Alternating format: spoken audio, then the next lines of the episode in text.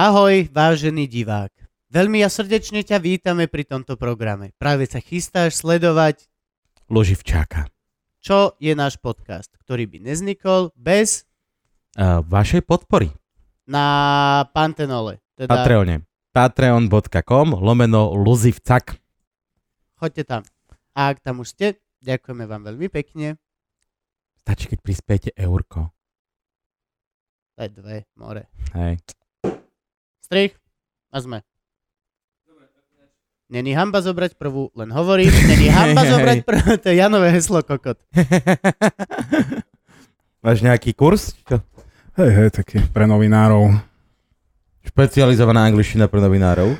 E, špecializovaná e, pre debilov, ktorí sa to ešte poriadne nenaučili. Jo, ja by som tiež niečo takéto potreboval. Mne by sa páčilo, kebyže je to fakt špecializované pre novinárov vo východnej Európe. Že sa naučíš užitočné frázy, vieš. Ako napríklad prakukot po anglicky. Mhm. Don't shoot. I have a lawyer. Vieš, hneď a Mm. dôležité veci. A aj by ťa to naučili s prízvukom, ktorý by rozumeli aj tam. Vieš, lebo nemôžeš byť I have a lawyer, on shoot. Čo? Čo? A pekne značím, vieš. I have a lawyer. Trust me, I'm a journalist. Mm. Press, press. oh. Na toto som sa pána zabudol spýtať, že či mal cedulku pres. Či mal neprestrelnú vestu pres. Či mal, či mal niečo z takého. Môžeme. Franky? Čo, sme pripravení? Keď Franky urobil, toto on robí, lebo prečo by sa mal niekto vyjadrovať zvukom, keď... Keď je zvukár. Keď hej, môže počkať, pokiaľ všetci sa na neho budú pozerať. Dole si to mám dať? Takto? Hore? Tu dole to chceš? Teraz tí ľudia, čo iba počúvajú na Spotify, ma milujú. Teraz, o, počkaj, Doppler runy.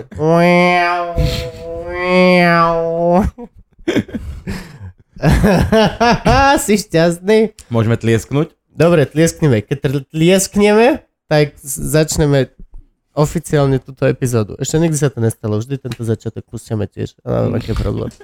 Furt niečo. 3, 4. Dobre, čaute, sme späť, tí, ktorí sa pozeráte, tak viete, tí, ktorí sa nepozeráte, tak neviete. Máme tu veľmi špeciálneho hostia, ja osobne som mega rád. A je to pán... Tam, ta, da, da! Na schvál, nechcem povedať meno, lebo si minule hovorili ty, že my to iba počúvame. Mohli by ste povedať meno čo najskôr, lebo čo keď náhodou nepoznáme hostia? Že, Dajme, že prvých 20 minút. Bez, Bez- bez- Zahrajme mystérium. Zahrajme mystérium. Vy čo počúvate? toto šušľavý hlas je nezameniteľný. Á. No, Arpa Čoltes. Som, som ne, neuveriteľne šťastný, že si to. Lebo ty budeš mať stories for days. Uh, áno. Alebo možno za 20 minút zistíme, že nemôžeme nič, lebo nemôžeš nič povedať. Ty máš dobré historky, že hej, mám, vieš nám nejakú povedať? Nemôžem, áno, ale chlapci. potom by som Skonč- vás musel zabiť. Veď to, že skončíte v Á. kontajneroch. Že ešte chceš si odžiť, chceš mať ženu a deti, že nie, nerob hlúposti. A keď ťa Nerob. to už celé prestane baviť, tak pôjdeš za Arpadom, nech ti porozpráva svoj životný príbeh a na konci ťa zakiluje. To je pekná smrť podľa mňa. Dal, OK. OK. E, Môj životný príbeh nie je taký nebezpečný, ale tie iné životné príbehy. Mm. No a dobre, aby sme, OK, nebudeme robiť mysterium. Arpa, Arpa Čoltes, môžem, ťa, môžem ti týkať? My sme si E, potýkali, ale... Dohodli sme sa, že si budeme Áno, týkať. ale ja sa vždy tak halúzim nad tým. No, je e, spis, no, postupne, je to novinár, potom spisovateľ a vlastne popri tom novinár, ale vlastne popri tom spisovateľ a muž, ktorý chodí na kurzy angličtiny pre žurnalistov. novinárov a ten sa mu zrušil, takže máme dlhší čas, môžeme natáčať 7 hodín. A človek, ktorý mňa strašne zaujíma, lebo mne neviem prečo veľmi sa páčia drsní ľudia a drsné prostredie. Mám, je to taký môj deal. A keď som aj vonku, o dosť rýchlejšie ja vidím nebezpečnú situáciu a, a viem, ktorí ľudia robia zlé veci, len keď sa na nich pozriem a viac menej, neviem prečo. Čiže mne sa veľmi toto páči. E, Čo aj píšeš, aj čomu si sa vlastne venoval. Čiže som veľmi rád, že si prijal naše pozvanie, lebo... Oh, toto je gay. Ja si ťa vážim, naozaj. Uh, ja by som mal byť ten drsný človek? Mm, nie, čo Lebo si ja som- pozri na seba, ale, Celkom ňuňuško. ale,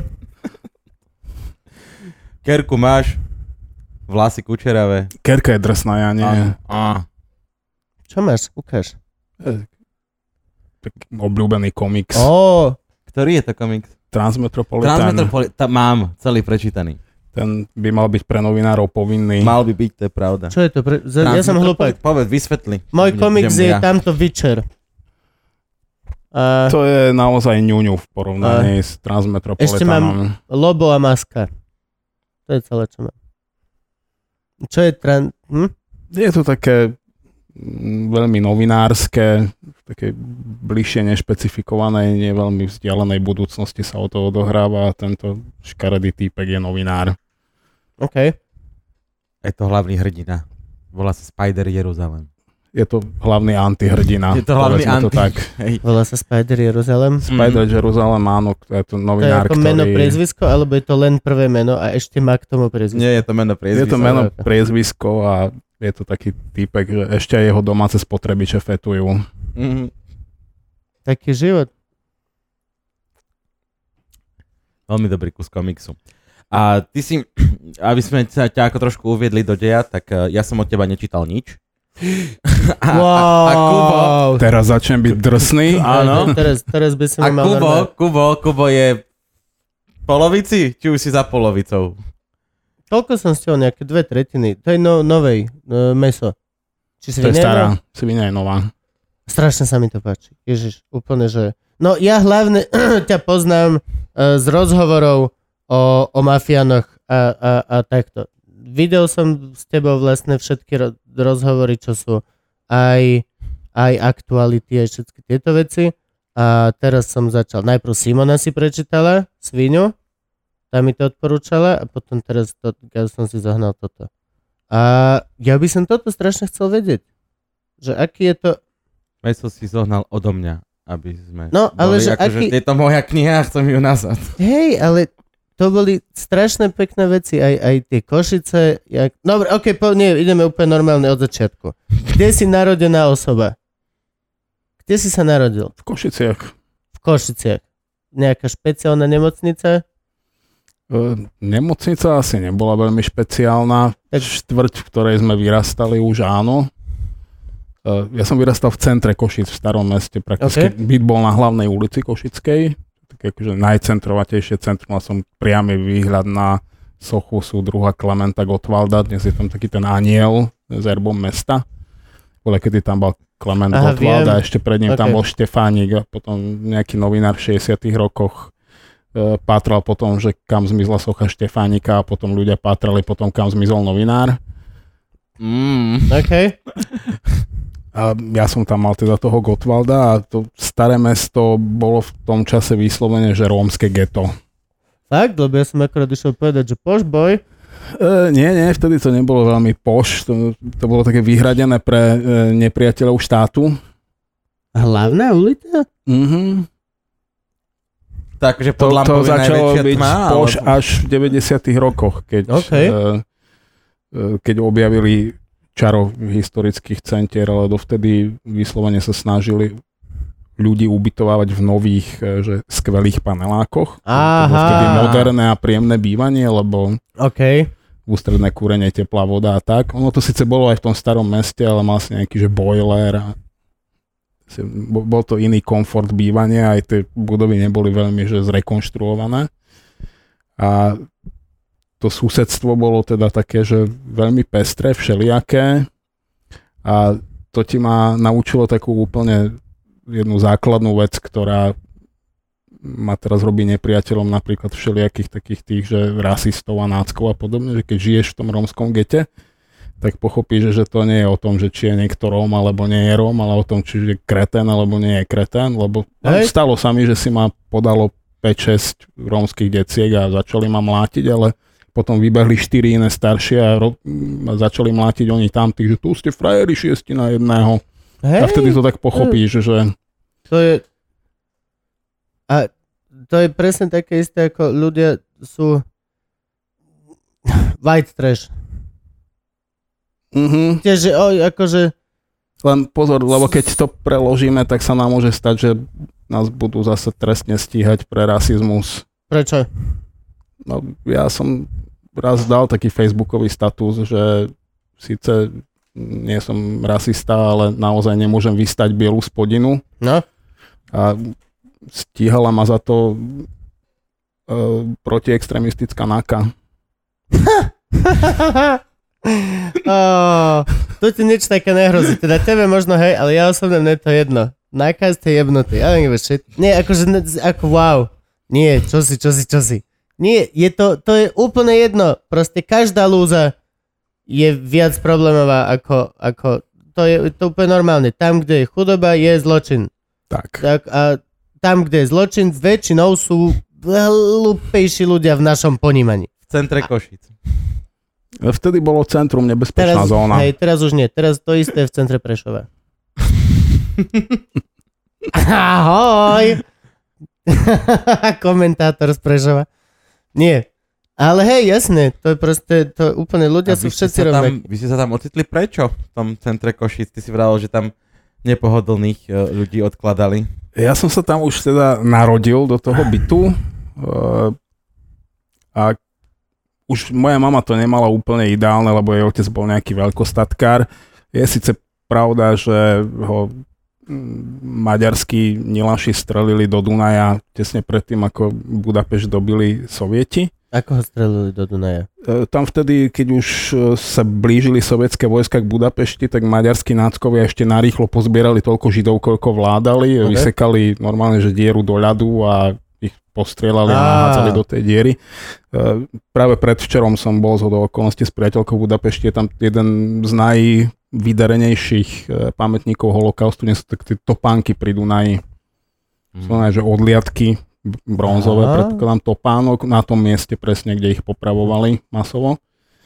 E, dedo bol teda jeden z nich, on aj bol taký nejaký, že v nejakom takom, že nie úplne ozbrojenom odboji, ale že zháňal falošné papiere pre ľudí Ok. a podobne a na konci sa z toho síce mohol vyvliesť, ale keď ich odvádzali, ale povedal, že na ňom je tak veľmi vidieť, že je žid, že keby sa on pokúsil ako vystúpiť z toho z tej skupiny ľudí, takže by pozabíjali aj tých ostatných, čiže niekoľko jeho príbuzných vlastne odišlo a on teda odpochodoval na smrť.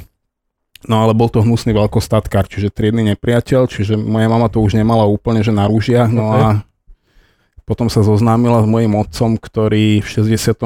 v auguste sa vybral fotiť e, bratskú pomoc sovietských vojsk, keď nás ochraňovali pred kapitalistickou kontrarevolúciou. E, bol ešte Doteraz jedným- im za to ďakujeme. bol, bol ešte s jedným svojim známym, uh, schytali tam nejakú dávku zo samopalu, uh, otcovi prestrelili nohu, tomu jeho priateľovi hlavu. Prežil na invalidnom vozíčku, uh, pochovávali sme ho minulý týždeň v pondelok. O, Uh, mal ešte nejaké výstavy svojich fotografií a plánujeme ešte nejakú teda urobiť. Uh, jeho vdova zostala vyslovene, že bez, nemala ho za čo nepochovať, tak s- sme urobili nejakú verejnú zbierku. OK. volal sa Tibor Kováč a teda môj otec bol vtedy s ním, schytal to do nohy, moja mama sa potom nejak podujala, že ošetrovať zraneného hrdinu, E, ale samozrejme, že byť zranený pri bratskej pomoci nebolo úplne dobre v tých časoch normalizácie, čiže otec emigroval v auguste 69 a ja som sa narodil v decembri. Ako syn emigranta a nepriateľa štátu a vnúk veľkostatkára a triedného nepriateľa, čiže boli sme, už, už vtedy som bol ten protištátny živel. No, ja som si to vlastne nevybral, ja som sa do toho narodil. Hej, ale v každom prípade ďakujeme, že nás oslobodili a chcel by som teda verejne pozvať tých, jak sa volajú na tých motorkách?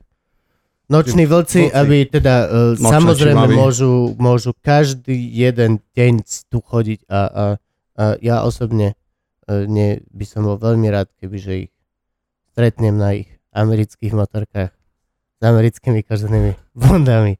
A, vám musí jebať chalani. Ježiš. Dobre. Ale zase, čo je krajšie, ako vidieť ruského nacionalistu na americkej motorke? Nevidieť ho. Podľa mňa je to skrajšieho proste nevidieť. No, Ale o koľko zábavy by si prišiel? Pravda. Ó, naseriem sa raz za čas. Ale to, nasiera sa len tak často, ak chodíš na Facebook. Mňa- Ale to je tiež ďalšia vec, že... Mňa by sralo, keby chodili na rúských motorkách. E, Predstav si tie kolóny za nimi. To teda. Že ani avia by ich, ne, by ich nemohla obiehať. A, vieš, Vidíš, že chodia talianskí nacionalisti na Vespách do ostatných krajín. e, V Chorvátsku, choď- v Chorvátsku by si ich aj nevšimli. chodia vôbec do ostatných krajín? Nie, nie je to inak čarovné táto, že nacionalistická internacionála? No jasné, to je akože to je výborné, však aj keď v, v Polsku dávajú chlapci prejavy polským náckom, o, proste to je, ale zas oni vieš toto, oni to zahrajú na slovansk, slo- slovanstvo. To je ešte ďalšia vec, lebo nie, nie si národ ako Slovak, ale sme národ ako Slovania. Tým pádom si vyriešil všetky tieto sračky. A nemusí ti byť divné, že vrieskáš v Polsku, vieš čo myslím. Slováci na prvom mieste. Ško- škoda, že Rusom to nikto nepovedal, že to je jeden národ. Lebo Pre nich sme len nejaká vzbúrenecká gubernia. Ale tak oni sa to snažili, nie? Tým sovietským zväzom zjednotiť tento náš Eh. slovanský národ takmer. Len na inom princípe, nie na slovanskom. Teraz sa im to tak ťažko na novo interpretuje. Ale áno, kto si múdrejší, ako ja už povedal veľmi dávno, že Rusi veľmi radi označujú všetko ruské za slovanské, aby potom mohli označiť všetko slovanské za ruské. Jasne. Je to tak. A kde si chodil do škôlky? Mali ste v gete škôlku? Mali sme v gete škôlku, e, dodnes je tam škôlka Fakt? na V Hrnčiarskej ulici, no. Čo si prekvapený, že ju nerozobrali terasista? Ja nie, len že zostala v centre Ale- škôlka. Ja si napríklad, ja som chodil do Spiskej Novej Vsi na strednú a keďže tá budova bola priamo na námestí, tak samozrejme, že v jeden krásny deň nám školu vysťahovali a sú tam obchody. Ale veľa si z tej škôlky nepamätám, pravdu povedať, okrem toho, že som Nemáš ne, neznášal spať po obede, to, to bolo veľké príkorie. Fakt? Teraz tomu nerozumiem, teraz by Hej. som chcel chodiť do škôlky. Celé je to tak naopak, Mhm. podľa mňa. Ja som to ľúbil. A, a nechutilo mi jedlo v škôlke a nútili ma ho jesť, to bol hnus. To už je údel každého. Ale to akože... Podľa mňa v našich životoch príliš veľa ľudí tlačilo na to, aby sme jedli jedlo ako deti. Lebo porozmýšľané, žiadne decko sa nezomrie na hlad dobrovoľne samo od seba. To nie je väzeň, ktorý drží hladovku a má nejaký morálny cieľ. Nie, to je len decko, ktoré nechce. Ale jedno bude hladné a ten rožok proste zbaští, alebo to uho s hovedzím. Ja som nemal problém s papaním. Dnes ma už netreba nútiť. Ja, Ja teraz tiež žeriem, úplne neviem, čo sa mi strašne... Teraz keby si ho videl predtým, jak si prišiel, takto, takto tresku zajedal šalátom. Jedol som tresku a vlasky šalát. Ale lebo nebol, bol iba malý linky vlasky šalát, ten v Kelimkovi, čo má plastovú stopu, že to zabije 7 korytnaček teraz. A nemal, mal jeden posledný. Taký spotený už bol na hore pod viečkom, že vieš, že OK, ten už má odžité. Tak mi málo bolo, tak som si kúpil ešte jednu tresku. A to išiel do obchodu porožky. Nič nelutujem. Zbohatli sme od tých 80 rokov, vtedy by si netlačil tresku s vlaským šalátom, by si si musel vybrať a dať si k tomu rožok. No akože aj teraz som si mal vybrať, lebo...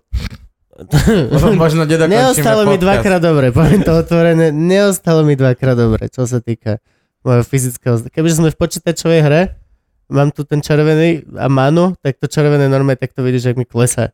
Máš tam, že poison za 12 a ideš dole, ideš dole, ideš pomaly do... Ty ináč hráš počítačové hry? E, nie je toľko, ako by som chcel. Tak. Musím si už veľmi starostlivo vyberať, čo si zahrám a je pravda, že za posledné roky som si zahral iba zaklínača. Trojku? Mhm. Krásne. Skúšal som aj jednotku, aj dvojku a to sa mi až tak nepáčilo, len tá jednotka bola taká veľmi repetitívna, ako si A- tam prešiel tým močiarom, vykiloval si všetky oblúdy a keď si sa nem vrácal, musel si ich kilovať znova a nebolo to zložité, iba nudné. No a hral si najprv trojku a potom si skúšal Nie, jedna, nie, dva, nie, či ja som si ich pekne? bral za radom. Ó, lebo ja som skúšal trojku ako prvú a dv- dvojku som vyťahol a je to také, že meh. Ale tr- trojka je luxusná. Trojka. Ó, to je prekrásna hra. Príde mi to ako Bandersnatch. Videl si na Netflixe Bandersnatch? Nie. Film, ktorý si sám vytváraš. Vlastne áno, áno, áno, áno, áno. Uh, to je Black Mirror. Black Mirror, Bandersnatch. áno. áno. No s tým som strávil normálne, že neviem koľko hodín. Ja aby som až si pozrel kým sa ma frajerka neopýtala, či to myslím vážne, že ešte nejdem spať. Ja som to viac večerov riešil, aby som videl všetky konce, všetky možné, od stredov konce, od za... Ja som si to normálne, že prešiel. Som chcel vedieť, že koľko je kurva za tým písania. Koľko? To muselo byť ty vole. Akože, boli tam fintičky, máš tie, tie spájacie body, kedy sa vlastne vedia sa ti Mhm. dve linky spojiť a tak, ale väčšinou to bolo úplne, že najpoctivejšie, že každá vec mala vlastné, ako aj ten systém, ah, veľmi dobre, celý ten ojeb, ako to bolo o tej knihe, o tej hre, o tej knihe, oh! No, nič. Ak si to nevidel, tak si to pozri. A ja si to pozriem tiež dneska večer. Netflix and chill. Ešte Ty si zamestnaný vlastne niekde? Uh, To ideme zo školky do zamestnania rovno? Hej, lebo ma to zaujíma. Aj mňa, aj mňa. áno, stále som uh, zamestnaný na, vlastne v televízii JOJ, respektíve na spravodajskom portáli televízie noviny SK. Mm. A sú veľmi tolerantní, lebo mal by som písať politické komentáre pravidelne a píšem ich veľmi nepravidelne, tak ako stíham. OK. Ale ko, čo to znamená? No, čo napríklad teraz som už podľa mňa také dva týždne nenapísal nič. A oni stále sú žarpy. Ani, ani ty nevoláme. My vieme, že... E, Vedia, že robím niečo, čo aj oni považujú za dôležité, tak sú zatiaľ A tolerantní. čo robíš? E, Som vymyslel som s kolegami takú vec, že investigatívne centrum Jana Kuciaka. Mhm. Mm, kolegovia potom zistili, že vlastne na to nemajú čas, alebo by to neuživilo ich rodiny. Mhm. Po, po, A kto odišiel do toho? vymysleli sme to s Peťom Bardym, to No. je šéf-redaktor Aktualit a so Zuzkou Petkovou, ktorá bola v tom čase ešte nie? investigatívna novinárka v Trende. OK. Medzi tým dostala ponuku byť riaditeľkou nadácie Zastavme korupciu, čiže OK. to, to je predsa také, že stabilnejšie a zaplatíš z toho hypotéku a leasing za auto a deťom škôlky a krúžky a jedlo a, a také tie hlúposti, vieš, že topánky na zimu a iné zbytočnosti. Prežitky. Buržoázne prežitky. E, Peter Bardy zistil, že má toho v aktualitách tak veľa, že popri tom naozaj nestíha nič iné, no a mm, ja som sa úplne necítil, že by som ja mal niekedy niečo nebodaj manažovať alebo viesť, alebo to som... Ako... Jo. Raz som si to vyskúšal a odvtedy viem, že to nie je dobré ani pre mňa, ani pre ľudí, ktorých manažujem. No, správam sa ako úplný kokot. Jo, Uh, stáva sa. To... Ale mm, zostalo to teda vysieť tak, že keď nie ja, tak nikto. Dokonca Peter Bardy nakoniec z toho musel úplne vycúvať, lebo tam to ešte koliduje s firemnou politikou jeho vydavateľa, ktorý sa v minulosti popálil na tom, že spolupracovali s nejakými neziskovkami a potom ľudia z tých neziskoviek išli do politiky a im to ako vydavateľovi nerobilo práve najlepší imič, čiže Aha. z toho vycúval úplne a vtedy k nám vstúpila Pavla Holcová z Českého centra pre investigatívnu žurnalistiku, ktorá ale nejak tak, že bola pri tom od začiatku. Ona bola vlastne ten človek, ktorý ma nahovoril, aby som to vzal. Tak teraz sa snažím manažovať nejaké investigatívne centrum, Oh, ale OK. tre- treba povedať, že ja už dnes nie som investigatívny novinár a už ani nemám ambíciu ním byť, lebo medzi tým sa to remeslo niekam vyvinulo. A ja už budem mať tento rok 50 rokov a na toto sa už úplne necítim, čiže sa len snažím vytvárať tam priestor pre mladých ľudí, ktorí tú ambíciu majú a zatiaľ to vyzerá tak, že sa im bude dariť naplňať. Ako vyzerá také investigatívne centrum? Je to taká veľmi príjemná stará ruina na konventnej ulici, kde sú zo stien zhodené omietky, takže vidíš holé tehly, je tam jeden veľký stôl, štyri stoličky a občas tam vidíš čudných ľudí za laptopmi, ako sa ňúrajú v nejakých dátach. Práve si opísal každý bratislavský coworking. Hej. V podstate. Každý. Úplne, aj pražský coworking. Každý cowork, v ktorom som bol. Aj Pokiaľ je tam tam jedna vlastne, monstera, Aj tam to vlastne funguje ako taký kovork, lebo vo vedľajšej miestnosti sú nejakí architekti, animátori, Oh. filmári. OK. E, Veľmi príjemné prostredie, keď chceme vedieť, či sú v kanclu, len sa pozrieme dierou v stene, keď ich chceme pozdraviť, normálne ich pozdravím, oni to počujú a odzdravia. E, Je to ale lepšie, ako mať e, naozaj že hrubé trojmetrové betónové múry a vedľa nejakú partiu výpalníkov napríklad. Cítime sa tam tak celkom isto, lebo tí ľudia sú fajn. No ty si vravel, že ty už nie si investigatívny reporter. A kto potom? Kto, ko, kto chodí do teba, do, do centra, hňúrať sa? E, Našťastie to ani s tým manažovaním nie je až také komplikované, lebo donedávna som manažoval jednu reportérku, Katku Mhm. Janošikovú, predtým bola v RTVS, potom odišla s takouto veľkou skupinou, e, asi Zúska Hanzelová bola taká, Mhm. že najdominantnejšia tvár tej revolty, ale odišlo ich vtedy veľa. E, Katku Janošikovú sa podarilo ukoristiť nám a teraz máme taký konkrétny projekt, na ktorý sme aj dostali nejaké konkrétne peniaze, tak e, do konca roka máme aj Maťa Gašparoviča. A čo sa investuje? E, Fú, ako tu hovoriť úplne o konkrétnych témach by asi nebolo úplne múdre, Mhm. mm-hmm. na ktorých budeme robiť. riešia, ešte asi nie. Ale zase, akože Jana Kuciaka by sme sa mali aspoň kúsok okolo toho šuchnúť. Teda mne sa to zdá také... No ale tak poďme, poďme od začiatku. V Košiciach tvo, tvoj, ten začiatok bol Korzár, lomeno Korzo, alebo ako to bolo teda? Začiatok bol Košický večer, to bol taký večerník. OK. Je veľmi dobrá škola inak e, pre začínajúceho eleva. Ja som žurnalistiku neštudoval, študoval som prekladateľstvo. Nedoštudoval. To, to bola tiež taká reťaz náhod, že Za školák, či... Nie, nie, nie. Ja mňa, som bol mňa, to, mňa to celkom... T- takto ja som samozrejme nemohol ísť študovať e, za predchádzajúceho režimu, že dokonca ani ešte aj maturita bola obrovský problém. Vtedy to fungovalo tak, že existoval niečo sa tomu hovorilo, že výchovný poradca. U nás to bola súdružka, učiteľka, ktorá nás učila ruštinu. O, A to bol taký kádrovák, ktorý kádroval deti. A pokiaľ boli ideologicky v poriadku a mali aj prospech, tak dostali odporúčanie na školu, na ktorú sa hlásili. OK. A na základe toho, že dostali to odporúčanie, ich pozvali na príjmačky. Keby ho nedostali, tak ich ani na príjmačky nezavolajú. E, Mne vysvetlili dopredu, že na maturitu mám zabudnúť, odporúčanie nedostanem jedine, že by som teda bol ochotný ísť na vojenskú školu, lebo to bol taký dobrý výplach mozgu samozrejme. E, nejak sa máme podarilo vydúpať, že ma zobrali na SOU textilné dosvitu na maturitný odbor mechanik nastavovač pletacích Á, strojov. To vie, toto presne, ježiš, túto časť rozhovoru už som niekde počul, ale chcem to Čo bolo nesmierne zábavné, pretože mám im bratranec, ktorý žil v Austrálii, Áno. pletiarský závod. Tak. Bože, ja... Deti, nefajčite trávu. Presne toto sa vám stane, že pred týždňom sa pripravujete na hostia a potom si pamätáte rozhovor, ktorý rob... Toto sú aktuality alebo niekde, OK. Ani tam, choďte tam, ale až potom. Toto si dopozeraj, lebo ťa zabijem. Ty si chodil na strednú do Svitu? Áno, Ja som ani nevedel, že je tam stredná škola. boli dve. Ja Tri. som doteraz nevedel, že tam žijú ľudia. Bolo tam textilné učilište, chemické No, učilište a bol bola tam ešte chemicko-textilná priemyslovka.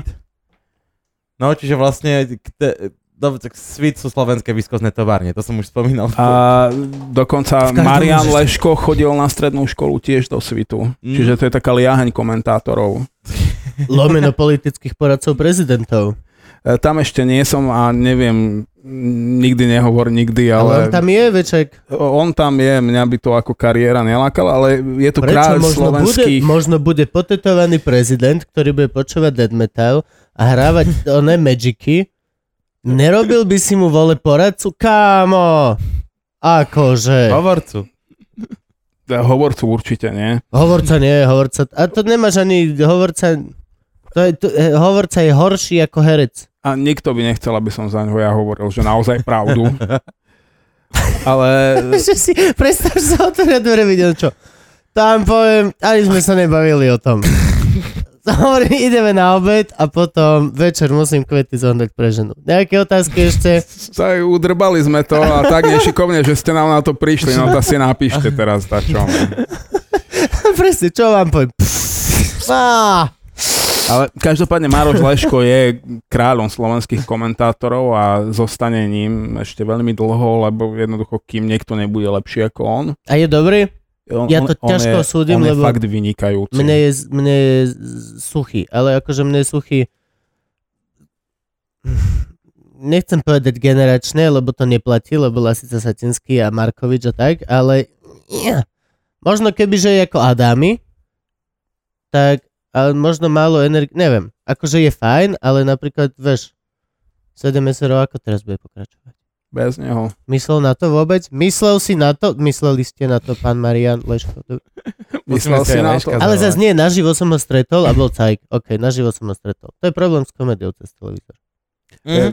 je, je, je skvelý komentátor a naozaj dnes sa k nemu nikto z nás ani nepribližuje. E, hlavne keď si prečítaš jeho veci z 90 rokov za Ok. Mečiara, tak to ako naozaj, že e, je, je, je, to, je to pán komentátor, ktorého tu veľmi dlho nikto nenahradí a možno, že keď aj niekto z tých mladých kolegov, ktorí sa tak už začínajú rysovať, Peťo Tkačenko a podobný, že raz majú šancu, že dorásť na jeho veľkosť, Maťo Adami nič?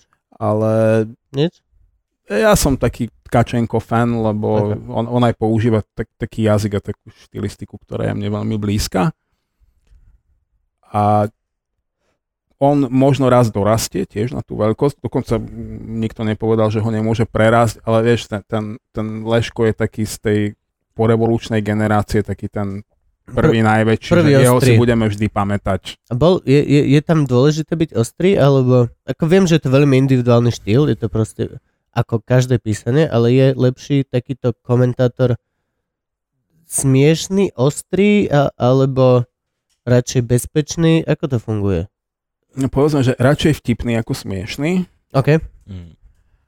A ja mám rád e, aj ostrejšie komentáre, ale zase nemusia vyhovovať každému. To je, a každý ten komentátor má, ne, e, má nejaký svoj rukopis, teda mal by mať svoj rukopis, No, mal by jasne. mať svoj individuálny štýl a tým pádom si nájde nejakú svoju skupinu, ktorá ho bude čítať a mm, určite si vytvorí veľkú skupinu, ktorá ho bude nenávidieť.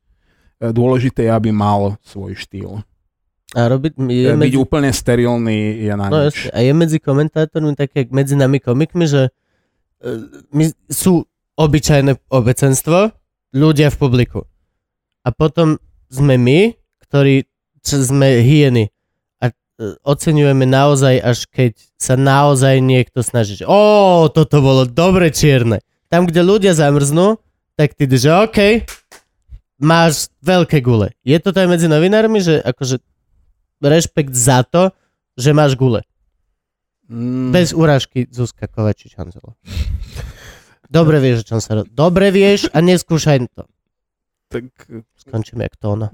Zuzka má pekne veľké gule v Áno. slovenskej žurnalistike. Uh, drsné chlapaté. Uh, rovnako, vo- vôbec najväčšie gule v slovenskej žurnalistike majú, majú baby. To Monika presne Todová. Monika Todová, Zuzka Petková. Ako, Moniku Todovú som chcel do podcastu, ale bojím sa ju pozvať, že povie, že nie, že ona sem nechce prísť. Bojím sa odmietnutia. ja by som to skúsil. Musíš risknúť. A Ty ju poznáš. Zuzana prišla. Aj Arpad prišiel. Tak ale už pozri, už odchádza už. Máme tu to už trhá. Pavúky. Všade sú pavúky. Aby ste vedeli, on sa bojí pavúčikov. A zase klasicky sme zabudli povedať hostovi, že tu mám pavúky. Ale už som ich presťahoval preč. Celkovo aj to bude problém žurnalistov, aj Ľubka Mercelová sa strašne bála pavúkov. Sme to skoro nevedeli posadiť. Áno, pritom pre novinára pavúk by bol veľmi užitočný. Dáš na neho malú A štenicu? pritom tento má jedného ho? vytetovaného na hlave, takže Mhm. vlastne mám na ruke pavúka permanentne. No. Taký A- môj súkromný boj s arachnofóbiou. no a e, kde sme skončili? Predtým, ako sme odišli.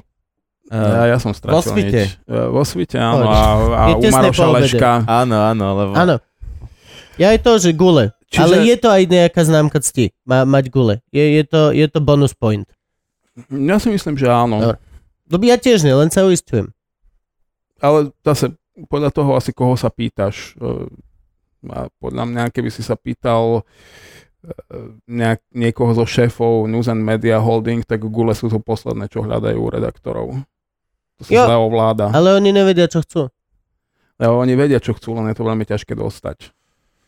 Mm, že, hm, no, to je také ako... Slovenskí novinári v priemere fakt majú Gule. Áno, aj ako, aj ako stav, to, práve to mečerovské obdobie spôsobilo, že my sme tak trochu už očkovaní a ukázalo sa, že ty si síce môžeš kúpiť redakciu, ale je ti to úplne na hovno, lebo zostanú ti stoly, počítače, upratovačka a novinári ti niekam zdrhnú a No potom ti vznikajú všelijaké NK a, a iné projekty. ale niekto hovoril, že není taký, e, že necíti žiadny... Zuzka sa mi zdá, že to hovorila. Uh, Kovačič, Hanzel, No, že v Kovačič. sme, že, že necítiš nejaký tlak. Ne, necítiš že tú akože ne, pentu, či kto ich to kúpil. Lebo tam je Penta v menšine. Hm? Tam nie je väčšinový akcionár. Je to vždy o osobnej integrite novinárov, ani v trende nebolo cítiť Pentu. Teraz Yep. už bude, lebo v podstate odchádzajú tí novinári s gulami. OK.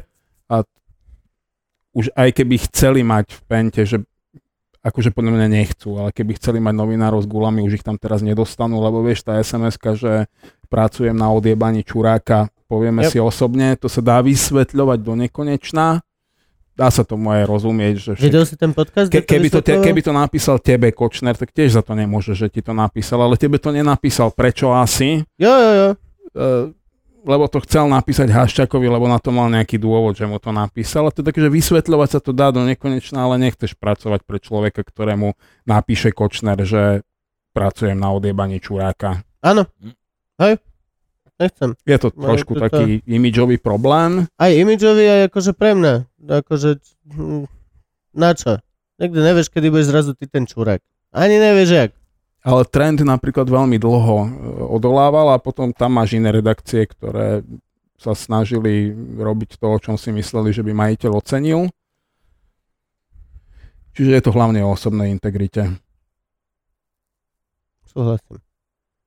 Ty aj píšeš o tom v knihe, nie? V jednej, neviem v ktorej.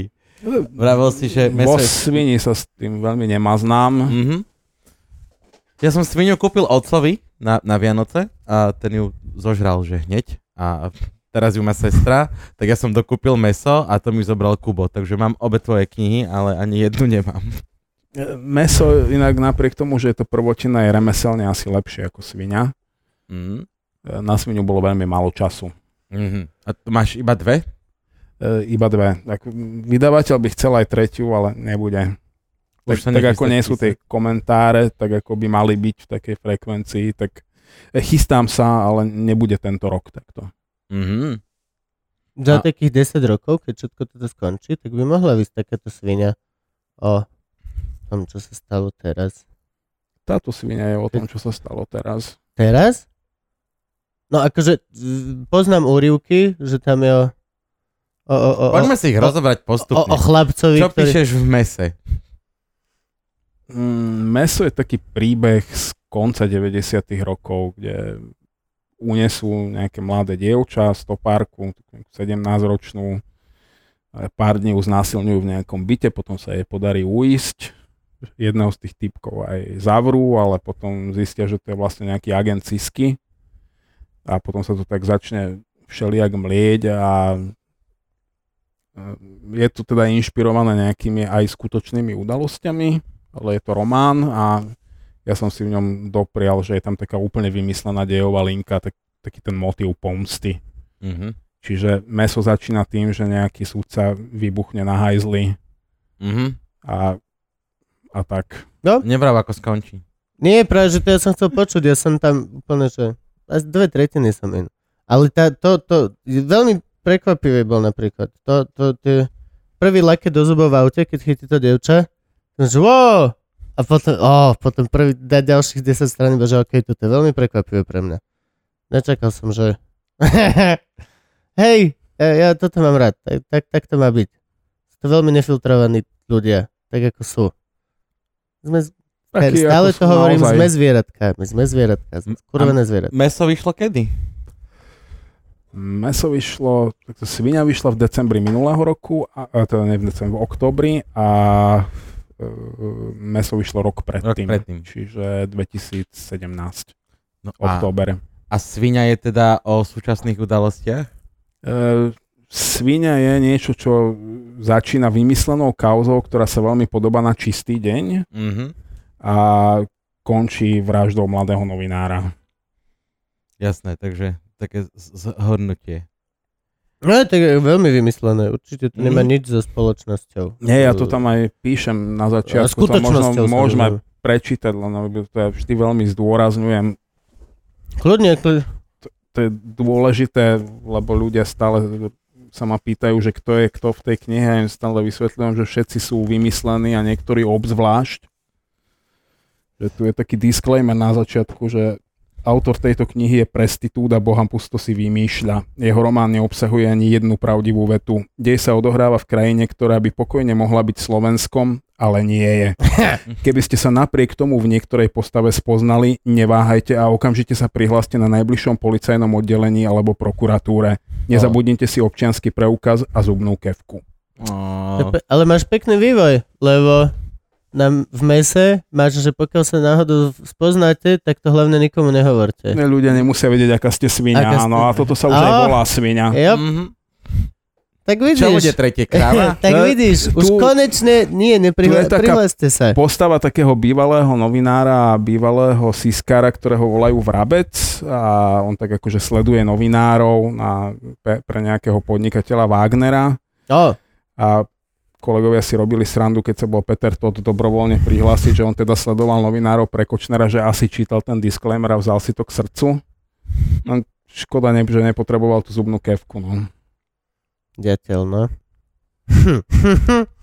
ja som ten ďateľ lajkol na začiatku. Ja som bol jeden z tých, čo že á, toto bude OK.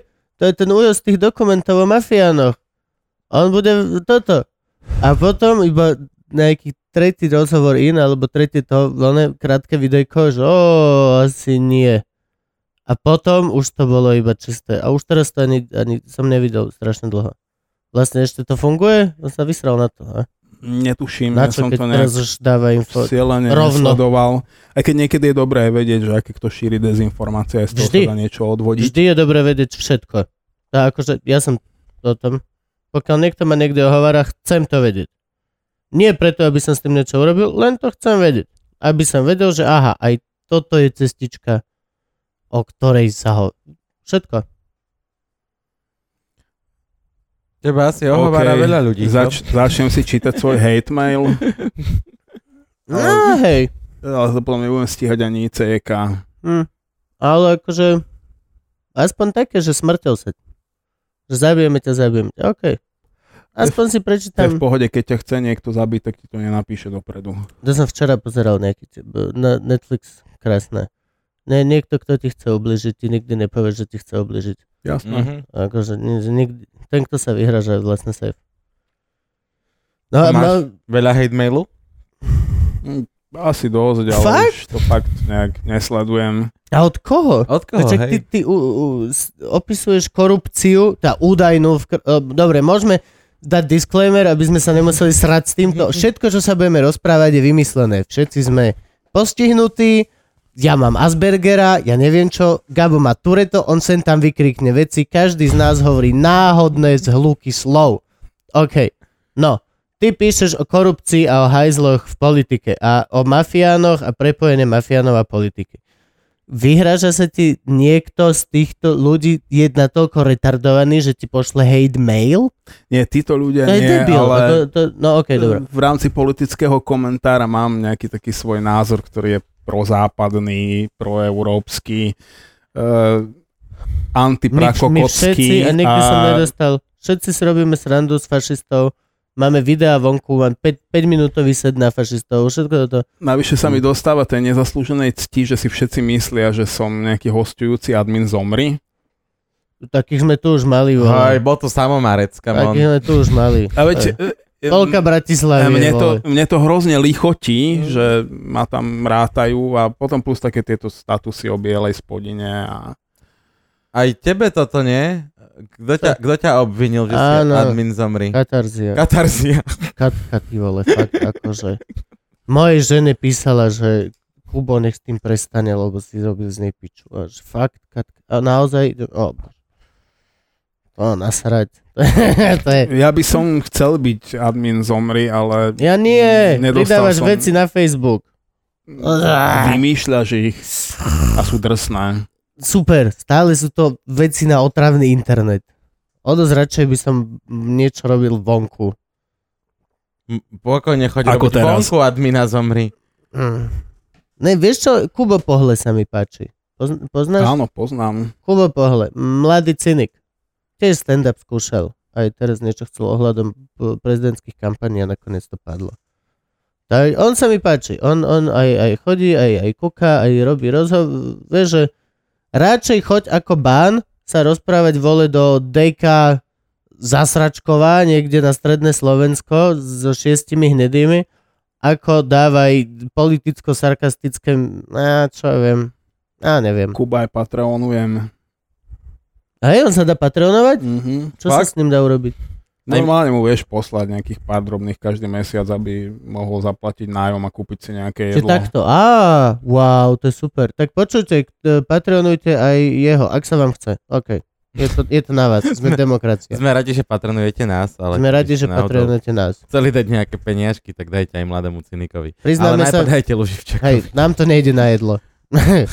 Priznáme sa. Ne. Keby, ke, keby, ale vidíte, uh, Kubo mal tresku a, a šalát, keby ste poslali Hej, že, že, ideme hore, kamarát. To zase treska a šalát. O tom sa ani nerozprávame. A kde sme to teda skončili? Niekde v tom svite? Vo svite, hej. To začína dobre, páči sa mi to. Baťovské domčeky. Ja svit bol skvelý, lebo keď som prišiel do tej školy, tak som pochopil, že to nemá zmysel tá škola ako Mhm. mm-hmm. taká, že, že som sa na to úplne že vykašľal. E, napriek tomu jediný predmet, z ktorého som prepadol a aj to iba na pol rok, musím povedať, bola telesná výchova. Jak sa ti podarilo prepadnúť z telesnej Život výchovy? píše aj také príbehy, povedzme si. Okrajovo to mohlo súvisieť s tým, že čo čert nechcel, môj triedny učiteľ bol telocvikár. Mhm. Uh, hrozne chcel byť riaditeľom školy, takže bol veľmi aktívny komunista Mhm. A bola to láska na prvý pohľad. Čiže ja som mu na tú telesnú buď nechodil, alebo som chodil a som sa odmietal hýbať. Mhm. A on zase nemal gule na to, aby ma bil, čiže ja som si sedel na lavičke a on vrieskal. Mhm. A potom ma nechal na pol roka pre výstrahu prepadnúť.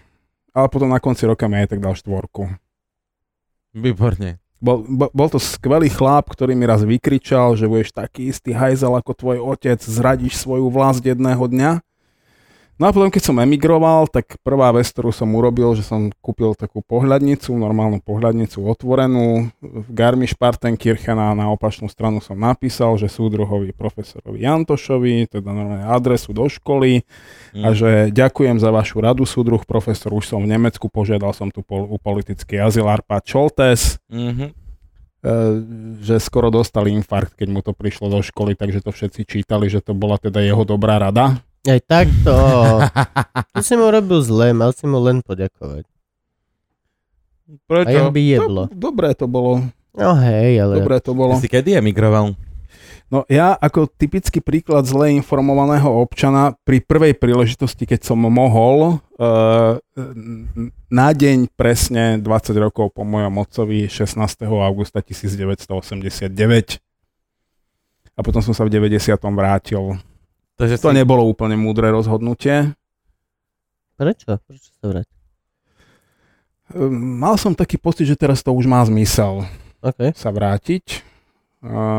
Lebo naozaj, ja keď som odchádzal, tak tu nikto neveril, že toto sa niekedy môže zmeniť, že tu bude inak, že by som Nikto tu mohol ten mať november. nejakú Nikto- budúcnosť. Tak? Skončil by som ako mechanik pletacích strojov v Tatrasvite, kde som reálne aj odpracoval vyše roka. A musím povedať, že tam asi oslavovali, keď sa dozvedeli, že som emigroval, lebo horšieho mechanika tam nemali za celú existenciu tej fabriky. Mne dávať niečo, že manuálne, Mm. jemnú mechaniku, na, naozaj veľmi, veľmi zlé. Ako sa ti podarilo zdrhnúť? Vtedy to už nebolo také komplikované, lebo tam si potreboval dve veci na to, aby si mohol cestovať na západ. Jedno bola vycestovacia doložka, ktorú ti dával dobrý ujo štát OK. A druhé bol, a to bol väčší problém, bol devízový prísľub, že museli ti dať nejaké valuty. Že si mal peňažky pri sebe. A vtedy sa už dalo to, že keď si mal nejakého príbuzného niekde v zahraničí, alebo niekoho, kto ti chcel poslať valuty, tak ti mohol otvoriť ako keby že devízový účet e, v živnostenskej banke, na ktorý tie peniaze zložil a časť z toho ti dovolili, že s nimi vycestovať na Aha, západ. okay. A na tú vycestovaciu doložku tam len stačilo všetkým vytrvalo rozprávať, že nebláznite, však nie som debil, aby som zostal niekde na západe, však tam treba makať. Mhm. Však mne je tu, dobre, vieš, v tom Tatrasvite tam v podstate ľudia prišli na šichtu buď ráno o 6 alebo po obede o 2, otvorili flašu a slopali, až kým nepadla o 2 alebo o 10 a potom sa otackali domov. OK. Tak tá produkcia aj vyzerala e, zrejme všade. E, Tam som sa naučil spať po stojačky, že opretý o takú skrinku s náradím, že to bola taká moja špecialita. To dá? lebo to bolo skvelé. Všetci ma videli, že som tam pri tých strojoch, ktoré OK. som mal na starosti. Ja som si sládko búval po stojačke ako kôň. A bol si Nádhera. opretý o niečo? O ten stolík, no. E, Spredu? Hej, hej, tak to vieš, lakte. Á, Alebo klasický čelovka, ale bol som tam. Že som v podstate vzorný pracovník, pokiaľ sa nepokazil nejaký stroj, potom už bol prúser. Lebo väčšinou, on keď sa trochu pokazil, tak ja som ho vedel, že dobre doraziť. že nejaké tie škody som tam napáchal, aj som sa bál, že kedy prídu, že sabotáž. No ale toto, toto, vieš, že Ale to nebola sabotáž, to bola normálna neschopnosť. Ne, netreba dávať robiť veci, ktoré sa robia rukami, lebo to nemôže skončiť dobre. No hej, ale pod trošku, trošku nahnevaným svetlom to vie byť pekná sabotáž. Takže ja, ale ja si myslím, že toto všetko prispelo k tomu, že oni trošičku aj dúfali, že sa nevrátim z toho zahraničia kapitalistického, čiže som dostal odporúčanie od závodného výboru SZM, závodného výboru KSS. Oni ťa vlastne A- poslali preč. Áno, čiže všetci a tým, tým pádom ten niekto na policii, kto to posudzoval, povedal, že OK, všetci hovoria, že chlapec je v poriadku, tak tam udreli štempel. Tak som si normálne vycestoval vlakom do Mníchova. Keď si nepohodlný, tak ideš do Gulagu. Ako nepohodlný musíš byť? Že Keď ťa nechcú ani tam, ale ťa... Choď, choď chodiť im. Dá, ty si naša zbraň. Hej, Mohol by si ísť tam. proti západnému A slúb kapitalizmu. nám, že tam budeš pracovať. Vypustia armáda. tak, ja keď si v Command Conquer mal tú Taniu alebo niekoho, Áno. kto ti išiel a, a, a zobral ti celú... Ospravedlňujem sa. Má to logiku, áno. Možno to brali na to, že čo keď, možno sa chlapec zamestná v nejakej textilke niekde na západe a zničí im to tam celé, že skrachujú. Povedz, že si atómový technik. Fú. No a čo si robil v Nemecku? No tam som bol čakateľ na azyl, čiže... ale bol si tam u rodiny, hej? Uh, Uh, nie. nie? Uh, rodina bola v Austrálii, ale práve právnici maminho bratranca, oni tak ako vyskladali celú tú trasu, lebo že do Rakúska nie, že tam sú hrozné lágre, v rámci Nemecka najlepšie je ísť do Mníchova, do Bavorska, lebo tam sú najlepšie podmienky. Totiž takto v Austrálii nemôžeš požiadať o politický azyl. uh, Musíš požiadať z tretej krajiny.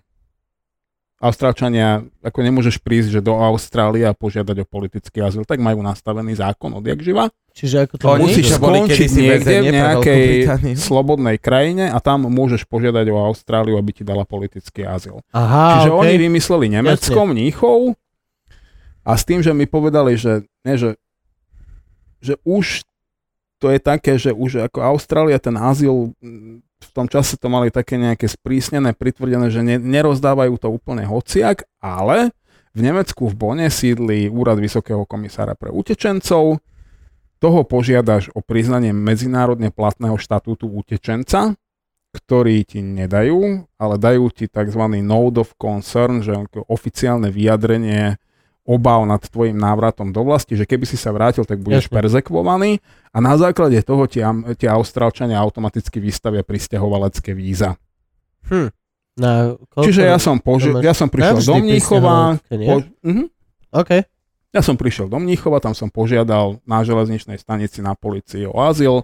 Tým, že som bol mladý 19-ročný chalán, tak ma nestrčili do nejakého veľkého lágra, ale ma poslali do Garmisch-Partenkirchen, čo je ako keby ťa tu poslali, že na Štrbské pleso. Hm. E, Výkladná skriňa turistická Bavorska, kde som býval v nejakom penzióne. E, Bolo to veľmi slušné, veľmi príjemné. Kaviár, Kaviár to nebol, Prostitútky. ale, proseko, ale, s džbánou. ale bolo to fajn ako v príjemnom prostredí. E, trikrát denne strava.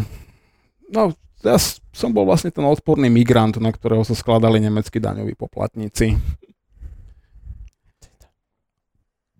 A zároveň som Pred teda takýmito nás pán Harabin varuje. požiadal ten úrad vysokého komisára o udelenie štatútu utečenca a to sa tiež spája s nejakým formálnym vypočutím, na ktoré ma objednali nejak koncom novembra. OK. Čiže keď som tam pricestoval, tu už zúrila nežná revolúcia a vtedy som ja takto sedel pred telkou Nemecko a som ohryzal že vy kurvy červené, druhýkrát mi dojebete život, strieľajte do nich! A, a nič, no, oni padli. Čiže z toho bonu mi prišiel slušný dopis, že teda nie je dôvod, aby som sa nemohol vrátiť do vlasti. Mhm. To bolo tak rýchle? Tak rýchle pochopili, že už je dobré? E, Prišlo to začiatkom... No ale akože, ako- tak, tak hej, myslím. hej, hej, hej, hej, hej. Už tam na tom vypočutí mi povedali, že viete no, že už teraz počkáme, ako sa to u vás vyvrbí a podľa toho vám odpovieme. A zhruba o pol roka teda prišla zamietavá odpoveď. Ja som si uvedomil, že majú pravdu. Tak vlastne sa vrátil do nie je dôvod, aby som sa nevrátil, tak som sa vrátil a potom som už začal aj študovať a Prekladateľstvo. prekladateľstvo. To, ono to bola taká logická voľba, že Nemčina vtedy vlastne v Prešove otvárali e, bakalárske štúdium jednoodborové prekladateľstvo, tlmočníctvo prekladateľstvo, čo bolo celkom fajn a predtým ešte ako som teda šiel do toho Prešova, tak som sa musel svojej mame zaviazať strašnou krvavou prísahou, že sa tam nezamiešam do žiadnej politiky. A hneď prvý týždeň A? som si toľko otváral papulu, že za mnou prišli štvrtáci, že budeš kandidovať do akademického senátu. A to není politika. Je to taký, že dobrý prvý krok k tomu. E, Fakt? ale, ale fajn, akože naozaj, kým to bol iba ten akademický senát, nič sa nedelo, a potom prišiel 94. rok, Mečiarov nástup, noc dlhých nožov a prišli za mnou piataci, ktorí už mohli mať úplne na háku a povedali, že ako toto teda nie, že na toto sa nebudeme nečine prizerať, že poďme urobiť nejakú petíciu. Tak som sa zapojil, teda začal som organizovať s nejakými kolegami ešte petíciu. A s veľkou podporou rektorátu, vtedy to bolo ešte vlastne UPJ Košice, len filozofická fakulta bola v Prešove, ešte to nebola Prešovská univerzita. Úplne Univerzita Pavla Jozefa Šafárika. Šafárika, áno. A volal som rektorovi teda, že máme že veľa tisíc podpisov na petičných hárkoch, že chcel by som mu ich odovzdať a on, že fajn, že večer budeme mať meeting v Košiciach, že tam mi to prineste. Ako som spomínal, býval som na tej hlavnej ulici tam oproti tej soche toho Ešte stále, aniela. aj keď si sa vrátil ešte všet, stále, všetko, ešte hej? stále, stále, stále. Vrátil si sa do rodného homu. Mhm. Vidíš? A takto oproti tomu nášmu balkónu, na druhej strane hlavnej ulice bol balkón vedeckej knižnice, odkiaľ sa robil ten meeting.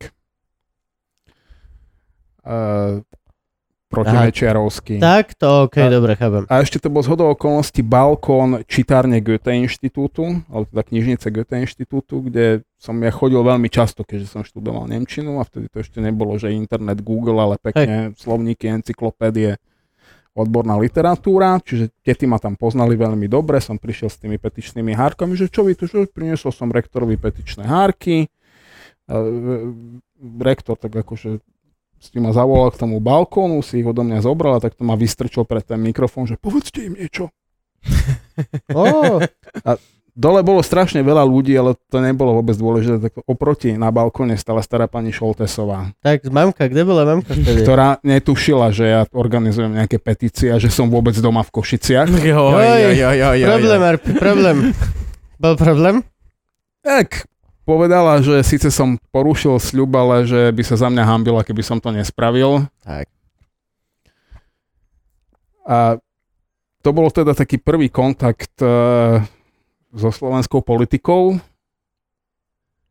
A Čo bola vtedy veľká mečerová kauza? To bol, bolo to už to remiaž, či nie? Nie, nie, nie, to, to bola to, bol, veľká. to bol začiatok tej jeho poslednej vlády, OK. Čo, čo bola tá, tá vec? 94 až 98. Čo, čo, čo urobila tento meeting? Tak, jak nás gorila vyťahla? E, prevzatie moci. E, to- to, akým spôsobom oni po voľbách v parlamente nepustili ja toto, toto opozičných myslíš. poslancov do Jo, výborov. Ako, že komple- to bolo to, keď Mečer povedal, že víťaz berie všetko je po voľbách, zvykajte si. Hej. A napriek tomu teda v tej škole bola taká, že veľmi pozitívna atmosféra voči tým, ktorí organizovali tú nejakú malú rebéliu. E, Inak ve- veľmi obdivujem ľudí, ktorí organizovali teraz protesty za slušné Slovensko, lebo my sme vtedy zvažovali, že či ísť do ulic a my sme sa z toho vtedy posrali. Ako nebolo to moje rozhodnutie, ja som bol skôr taký ten revolučnejší, ale nado mnou ešte boli v hierarchii ďalší a povedali, že nie, lebo čokoľvek sa stane, ide to na naše triko a že to si nelajzneme. Čo je podľa mňa veľká škoda, ale, ale viem, že ne, nebolo nám všetko jedno. že Fakt, keď si predstavíš, že Ale ty zavoláš hľadiska? nejakých ľudí na ja- ja tom- no, a keď oni tam, že podpalia auto, rozbijú výklad, zmárujú niekoho, Jo. že skončí na áre, ty si za to zodpovedný. Nie si. si. nie, ty nejdeš do väzenia. Oni idú do väzenia. Oni to urobili. Ale pred verejnosťou, ako morálnu Verejnosť bola tam na námestí. ty. Mm.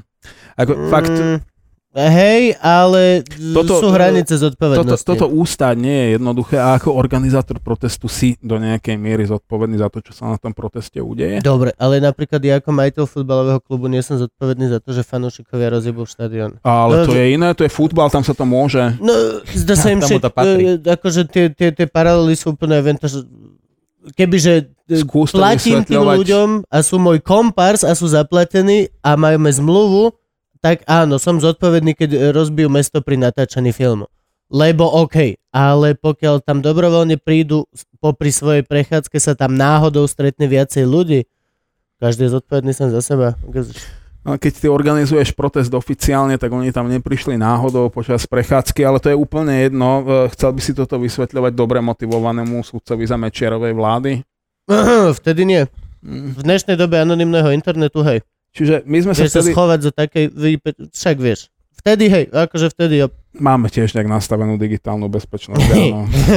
E, Francúzska ponuka Netflixu je výborná mimochodom. E, Áno.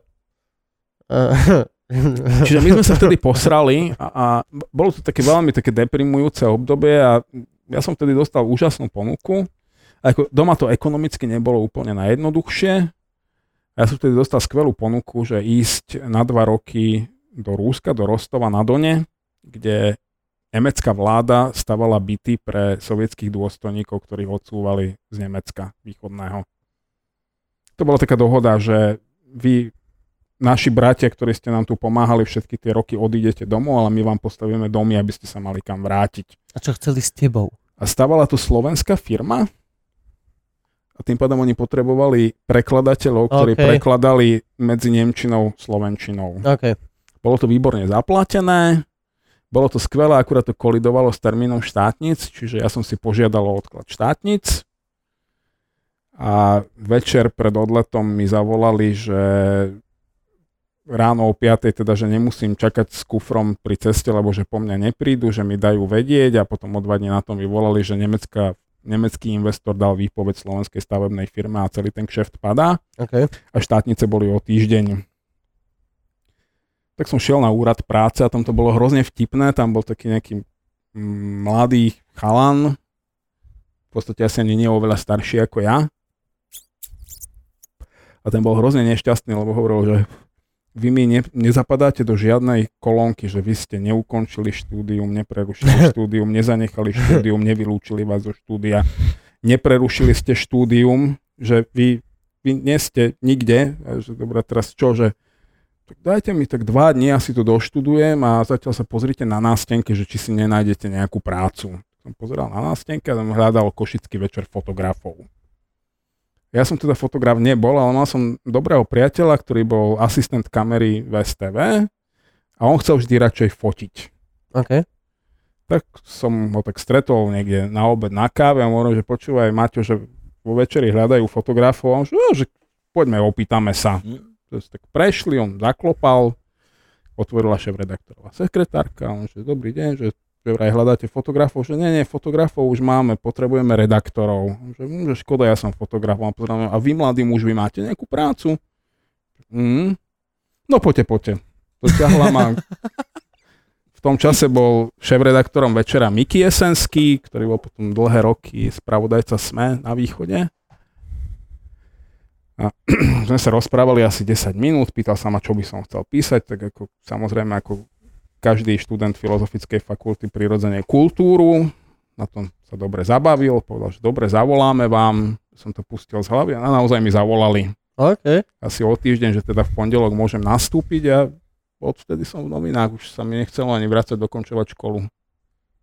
Hm, bez problémov. A čo si evidentne, písal?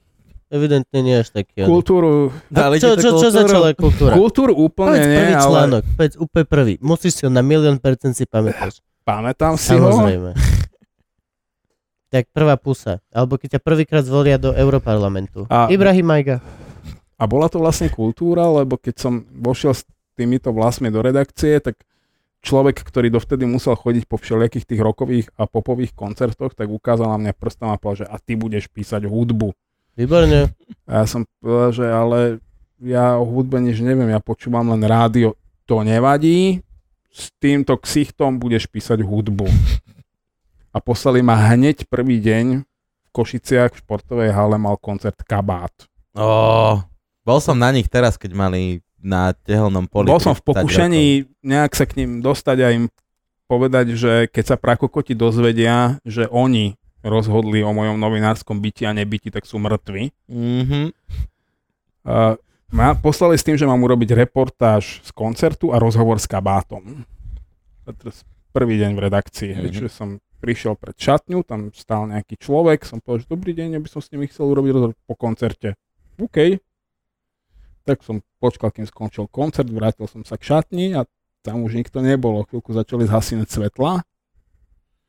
Tak som v panike vybehol na ulicu, kde som ich naozaj chytil OK. som ich zastavil, som postavil do cesty a som im vysvetlil, že ja som dnes prvý deň v redakcii a mám s vami urobiť rozhovor a keď ho neurobím, ma zajtra vyhodia. tak mi ho teda dali. Tam Oh. vonku na ulici pred športovou halou. Prečo nešli do backstageu? No, oni sa nejak veľmi rýchle v tej šatni prezliekli a vypadli. Vždy, Nejakým celkom iným východom. No hej, ale vždy máš takú tú chvíľku na ukludnenie v Áno, ale akým som sa vymotal, vieš, z tej Á, OK. plochy a A, dostal ok. do backstageu, oni tam už neboli. Oni išli rovno z pódia. Ja som sa prebíjal tým davom. Ja, bol Mm. veľký dav? Mhm. To bola Aha. plná športová hala, to bol veľký koncert. Takže tvoja novinárska kan- kancelária, ka- kariéra je odštartovaná koncertom kabátu Áno. a ro- rozhovorom priamo na ulici. Ako No a- dlho? Ako dlho si písal hudbu? To bol... E, veľmi rýchlo som sa jej zbavil. E, mal som, mňa vtedy zaujímalo také, že drogy a narkomani a tieto veci. Mal som takého Zaujímavé veci. kamaráta psychiatra, zaujímavé ktorý veci. mal svoju rokovú kapelu okrem toho. Potom sa zastrelil. A Ešte raz, zaujímavé veci. Nikoho nikdy nezaujímali nudní ľudia. Len hovorím, A on mi hovoril, že keď teda chceš spoznať skutočného narkomana, tak ťa zoznámim s našim bubeníkom. Ma s ním zoznámil a potom jedného dňa mi chalan vtrhol do bytu, tam jeho bubeník a otváral mi skrine, lebo tvrdil, že sú v nich policajti. Hm. A nejak sa mi ho podarilo dostať k tomu, že som, teda on, on stále chcel veľmi písať o hudbe. Som povedal, že keď prestaneš fetovať, vybavím ti flek v novinách. A on fakt prestal fetovať a začal Wow. písať tú hudbu. A robil to veľmi dobre, robil to dlhé roky. Bol výborný, dodnes je čistý, je v pohode. pozdravujeme Pištu Vandala. Ehm, prepač, prepač, prepač, nie si to ty. Viem, všetci vieme. A komu tento joke nedošiel, jeho chyba. Okay. takže hudby som sa pomerne rýchle zbavil. A A aká bola druhá fáza? v podstate som sa tam chytil na takej úplne šialenej veci v tom večerníku. Mne to spočiatku veľmi nešlo. Mne šlo čo? Písať. E, Uvedom si, my sme idioti. My sme idioti. Ja sa snažím písať čo najmenej a snažím, všetko mám v hlave, non-stop, všetky svoje materiály. A Gabovi ešte donedávna písali materiály cudzí ľudia. My sme zlí, na, o, rozprávaj sa ako s deťmi. V tom denníku je to tak, že Ďakujem. mal by si prísť každý deň s nejakou témou, dvoma, troma, štyrmi a mal by si ich chceš- napísať. Nie, ty ich musíš už napísať a to odovzdávaš niekomu, kto ti povie, E, No, najprv ti musí schváliť, že tú tému vôbec môžeš robiť. a tak, A ja som v tom vymýšľaní tém nebol nejaký, že veľmi dobrý, ale čo mi šlo, že som vedel písať. A akože štilistiku a akože jedného pekné. dňa za mnou prišli, že budem robiť čiernu kroniku. OK, Volalo sa to 24 hodín v Košiciach a ešte takto nás vzali uh, štyroch elevov a na prvej porade oznámili, že tu sme zobrali štyroch nových elevov a po troch mesiacoch si necháme dvoch ľudí z tých nových, ale nikde nie je povedané, že tí dvaja, ktorí odídu, sú z tých nových.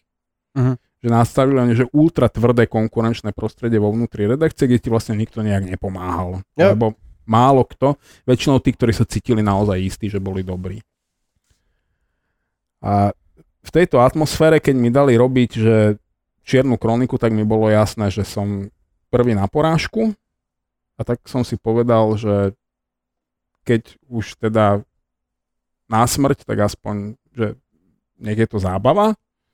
A to tak, že si, si obvolal, ve, večerník, on má uzavierku nejak ráno o 9. o 10. vychádza na obed, čiže ráno okolo 5. 6. si si obvolal policajtov, mestských policajtov, záchranárov, hasičov, všetky tieto zložky a každý ti povedal, čo sa stalo deň predtým a z toho si robil tú čiernu kroniku.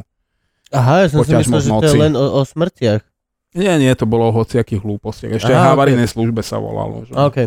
že komu, kto sa kde vymkol a mu otvárali dvere, že úplne sprostosť.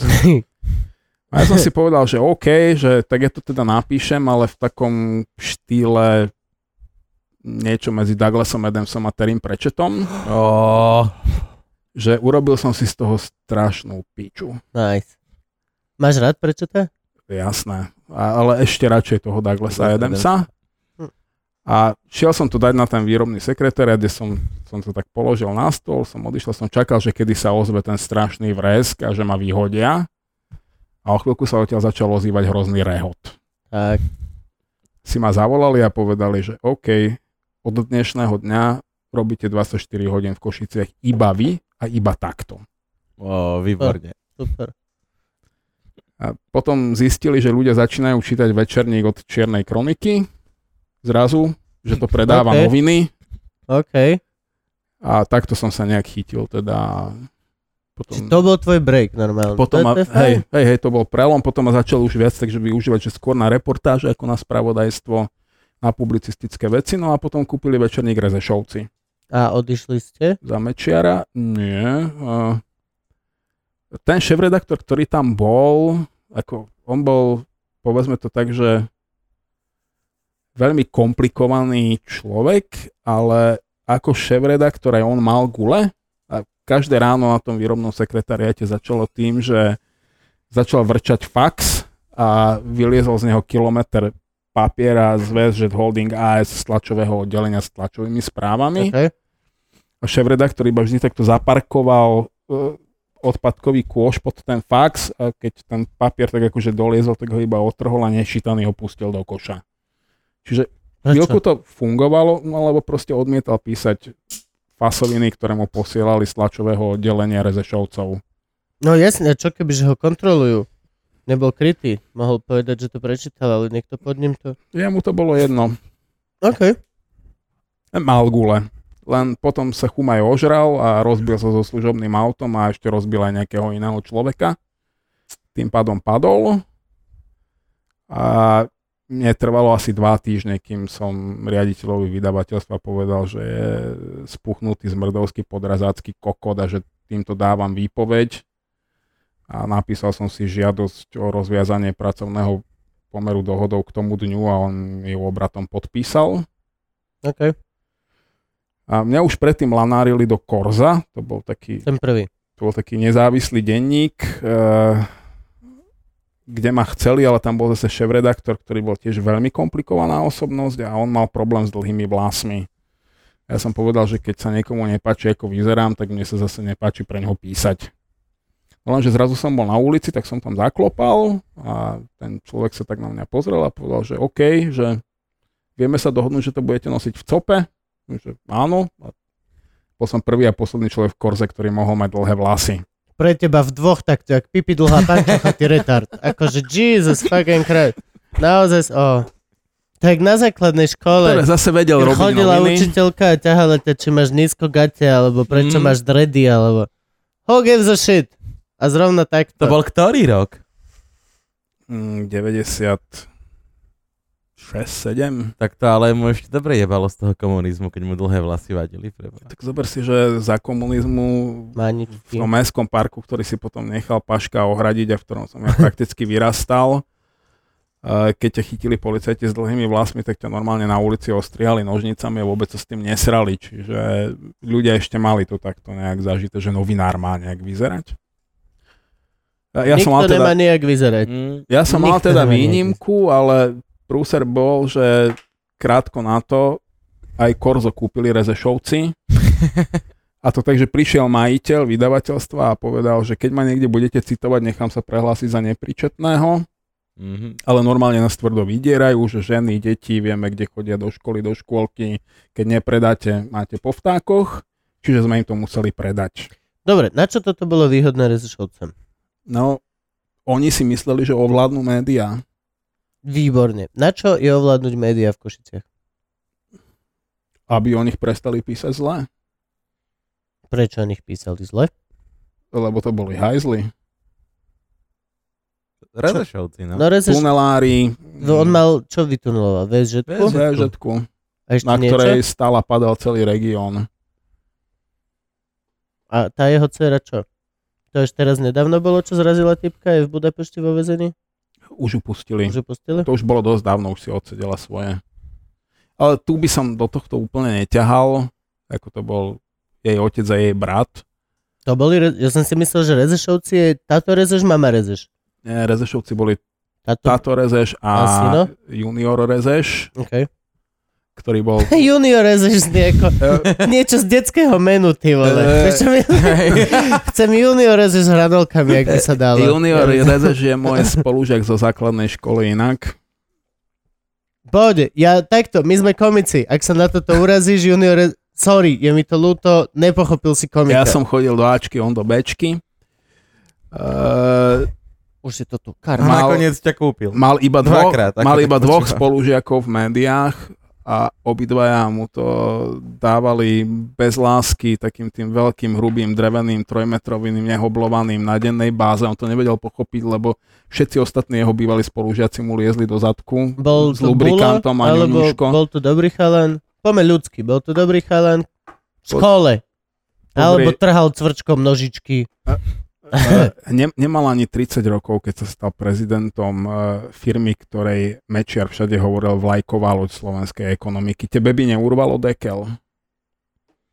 Lebo mne asi hej.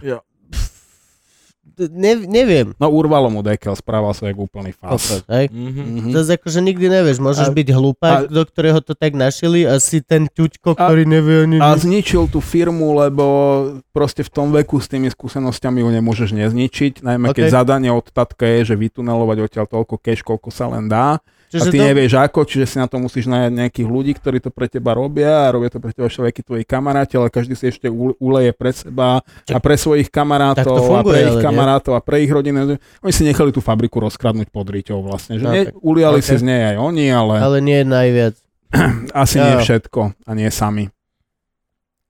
A teda kúpili aj Korzár a to, to bolo strašne fan, lebo vtedy vlastne Jana Pavlovská, neskôr zástupkynia šéf-redaktora v SME a Peter Šuc, ktorý nebol v Korze, on už vtedy písal pre SME, Jana Pavlovská bola v Korze, sa vybrali do Bratislavy za Alexejom Fulmekom, povedali mu, že Rezešovci kúpili Korzo, ale Čo že mi hovorí niečo. to je vydavateľ SME de Dobre. facto.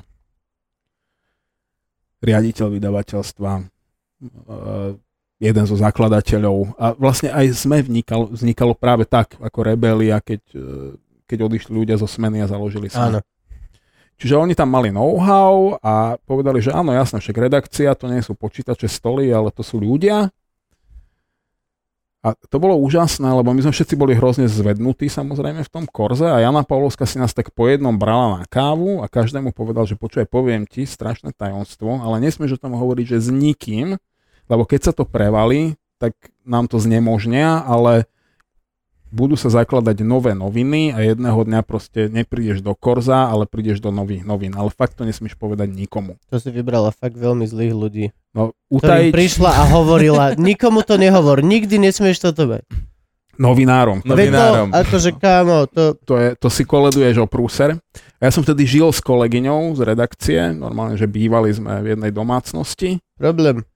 A raz ráno takto ideme na rannú poradu a volá nám zástupca šéf-redaktora Peter Bercik, neskôr šéf-redaktor, dlhoročný šéf-redaktor Korzára, že na, najprv volal mne, že počúvaj, že nechoď na poradu, choď na Kovačskú ulicu, to bolo také, že hneď vedľajšie, že príde kamión s nábytkom, treba nosiť nábytok do novej redakcie, tak ja tej svojej frajerke hovorím, že "Hm, Vandi, ty on choď na poradu, ja tu mi teraz volal Bercik, že dačo treba ešte, ja potom prídem, on, že čo, ne, potom ti vysvetlím, on akože prešla asi tri kroky a zazvonil jej mobil, zdvihla, že hm, áno, áno, teraz tak pozrela na mňa, že ty si to vedel, že no, ty tiež, že mhm, že my sme spávali spolu.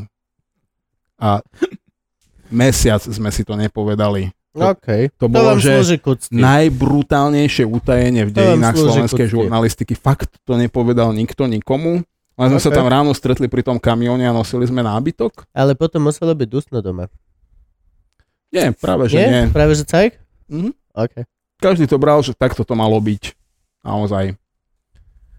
Však ani ona mi to nepovedala. No však to presne, O, obaja sme boli vinní rovnako. o tri mesiace neskôr Nemali sme si čo vyčítať. štvrtá fľaša vína je iná. Ale Nepovedal si mi. keď sa začnú sračky vyťahovať, je jedno, jak to bolo. Reálne.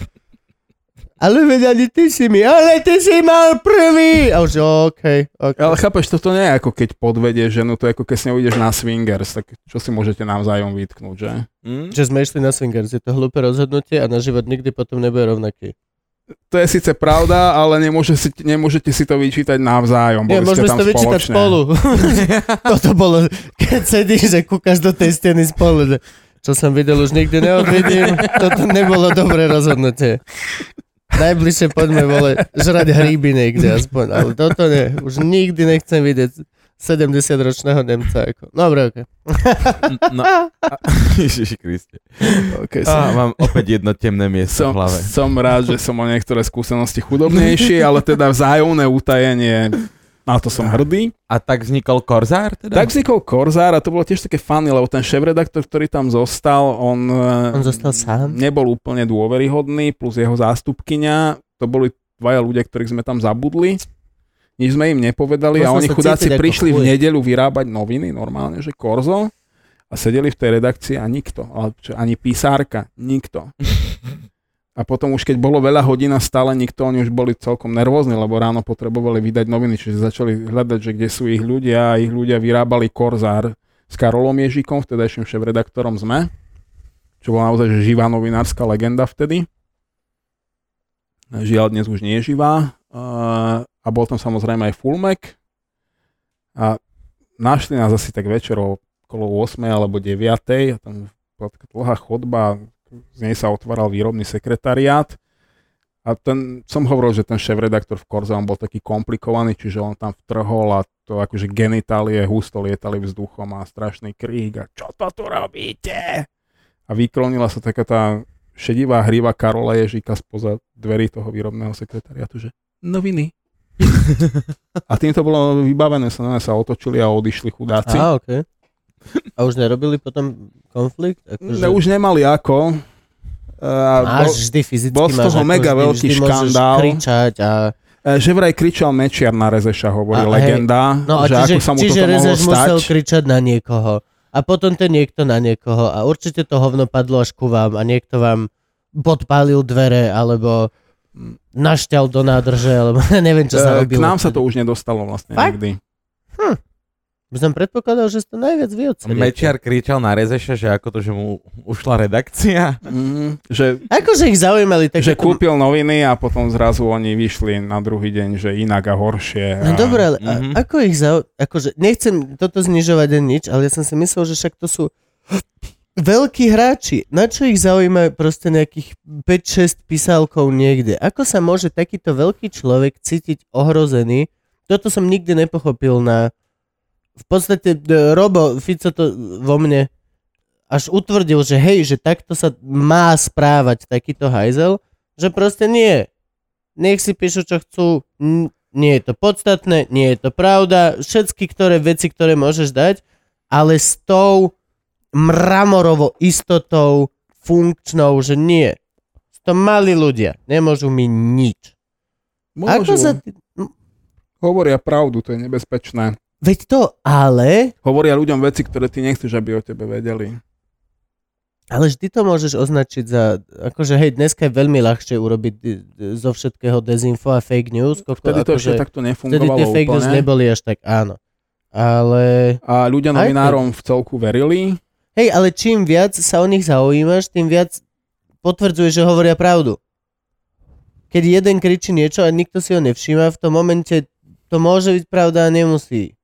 Ale pokiaľ e, niekto kričí a nevšíma si a zhorí mu auto a, a, odí, a toto všetko, tak za, a okej, OK, ak to stojí niekomu za takú námahu, asi hovorí pravdu. Toto je to hlúpy ťah. toto si takto povieš v roku 2019, ale v roku 1997-8 to vyzeralo inak. Preto ma to zaujíma hrozne. Lebo Lebo, to Mečera akože... naozaj zlikvidovali práve tie jeho medializované kauzy. A treba povedať, že práve Peter Todt bol najväčšia hviezda svojej generácie, lebo on vyťahoval tie veľké kauzy, ako únos prezidentovho no. syna a podobne. Čiže naozaj on ich pokrýval, že on, on tam zverejnil zrazu, že to bola Sická. Zajazdovka. A, a ich toto bolelo. Čiže oni si mysleli, že na toto je odpoveď skúpiť médiá, no nevydalo. Chvala Bohu. A vlastne potom v Korzári sa začala moja, že investigatívna kariéra, ak sa to tak vôbec dá nazvať, a začala tiež úplne smiešnou, hlúpou náhodou. Odo mňa. Do nás. Ja som dostal taký, že tip od bývalého kolegu, ktorý potom robil pre nejakú súkromnú spoločnosť, také niečo, dnes by sme to asi volali business intelligence, preveroval, preveroval im klientov Špech. a priemyselná špionáž, povedzme. A od neho som dostal tip, že v Prešove je nejaký mesokombinát, ktorý sprivatizovali, jeho majetok založili v dvoch bankách, peniaze vytunelovali, skrachovali a napriek tomu teda, že ten majetok patrí bankám, takže tú technológiu predali nejakým Maďarom a ju po nociach tajne vyvážajú v kamionoch z fabriky. OK. Tak som zobral fotografa a auto, celú noc sme parkovali pred mesokombinátom, nič sa tam nedialo. Dvakrát odtiaľ vyšlo nejaké osobné auto, si tak obkrúžilo také najbližšie ulice, ešte chvíľku sa tak zastavili nedaleko od nás, potom sa vrátili späť. Tak sme to ráno zabalili, že to bol zlý typ. Večer som mal takú, rodinnú oslavu, frajerka, mama, sesternice, strýko. Taká reštaurácia naozaj u nás za rohom, že na vedľajšej ulici. A keď som šiel na záchod, tak tam za mnou vošiel taký nejaký typek, ešte som si ho tak očakoval, že taký vieš, malý šťúply, džíny, riflová bunda, šiltovka, nikto. A, a potom ma rozbil na kašu. Bez jediného slova, že čistá profesionálna práca, celkom dobre mi rozbil ksich. Kde? Hajzle? Mhm. Mal som nejaké polámané rebra, roz, e, do, dobre rozbitý ciferník. Všetci si mysleli, že to asi Rezešovci, poslali odkaz, len ja som hovoril, že nie, že oni ako zase nie sú takí sprostí, aby ma nechali zbiť, keď ja som ten, čo o nich najviac píše. No je to, že ako... Že to je blbosť. No a potom tak asi po dvoch týždňoch, keď už som zase mohol výjsť na ulicu aspoň s tmavými okuliarmi, tak sa mi ozval taký nejaký chlapík, že sa chce stretnúť a bol to nejaký siskár a vysvetlil mi, že More, ty si fakt taký kokot, že ty parkuješ pred prešovským mesopriemyslom a nevieš na čo? Že jakže neviem na čo, však tam niečo, že vytunelovali predave, že ty si úplný kokot, to je naša schránková firma, cez ktorú vyplácame holubovcov za špinavú robotu. a ty si tam jak chuj parkoval celú noc.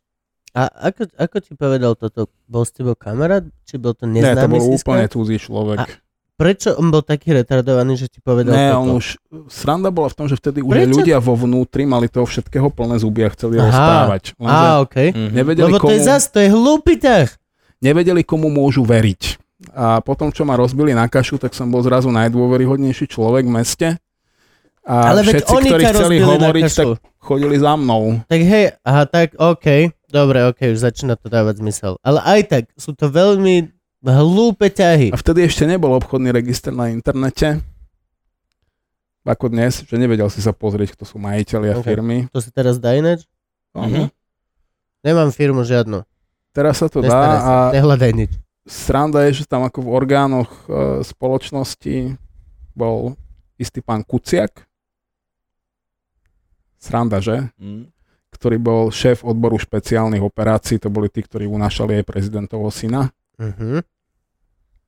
A keď prišiel mladý analytik Jano Kuciak do hospodárskych novín, tak som sa s ním hodnú chvíľu vôbec nebavil, lebo ma chytila paranoja, že Kuciakovci majú už druhú generáciu infiltrovanú v médiách. Ale to bol jeho otec? Nebol to jeho otec? Nemá s tým absolútne nič spoločné, bola to úplná náhoda.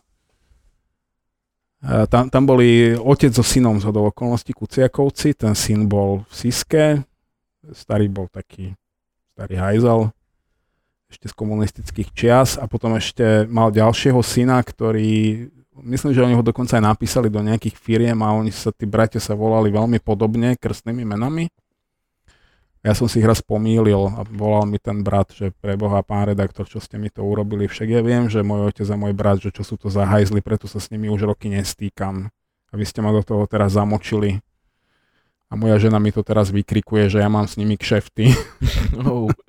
Bolo to veľmi nepríjemná náhoda, alebo teda chyba. Pýtal som sa ho, že či chce opravu, tak ma poprosil, že nie, že len nech si už konečne zapamätám, že ktorý je ktorý. Mm, opravou sa dá všetko vyriešiť. Nechcel to. Ale to zase Vyslovene to na nechcel. svetlo sveta. Nie, keď na teba žena kričí a on to dojeba, chcem, aby on napísal ospravedlnenie a moja žena si to prečítala. Bol by som to urobil. A máš 10 minút minimálne, kedy Mm. chodíš po byte, že ja to říkal, ja ti to říkal, lebo neveríte, pokiaľ neveríte. Hovoríme Eh, bol, bolo, to, bolo to metúce, dalo sa to pomýliť. Uh, bolo to blbé.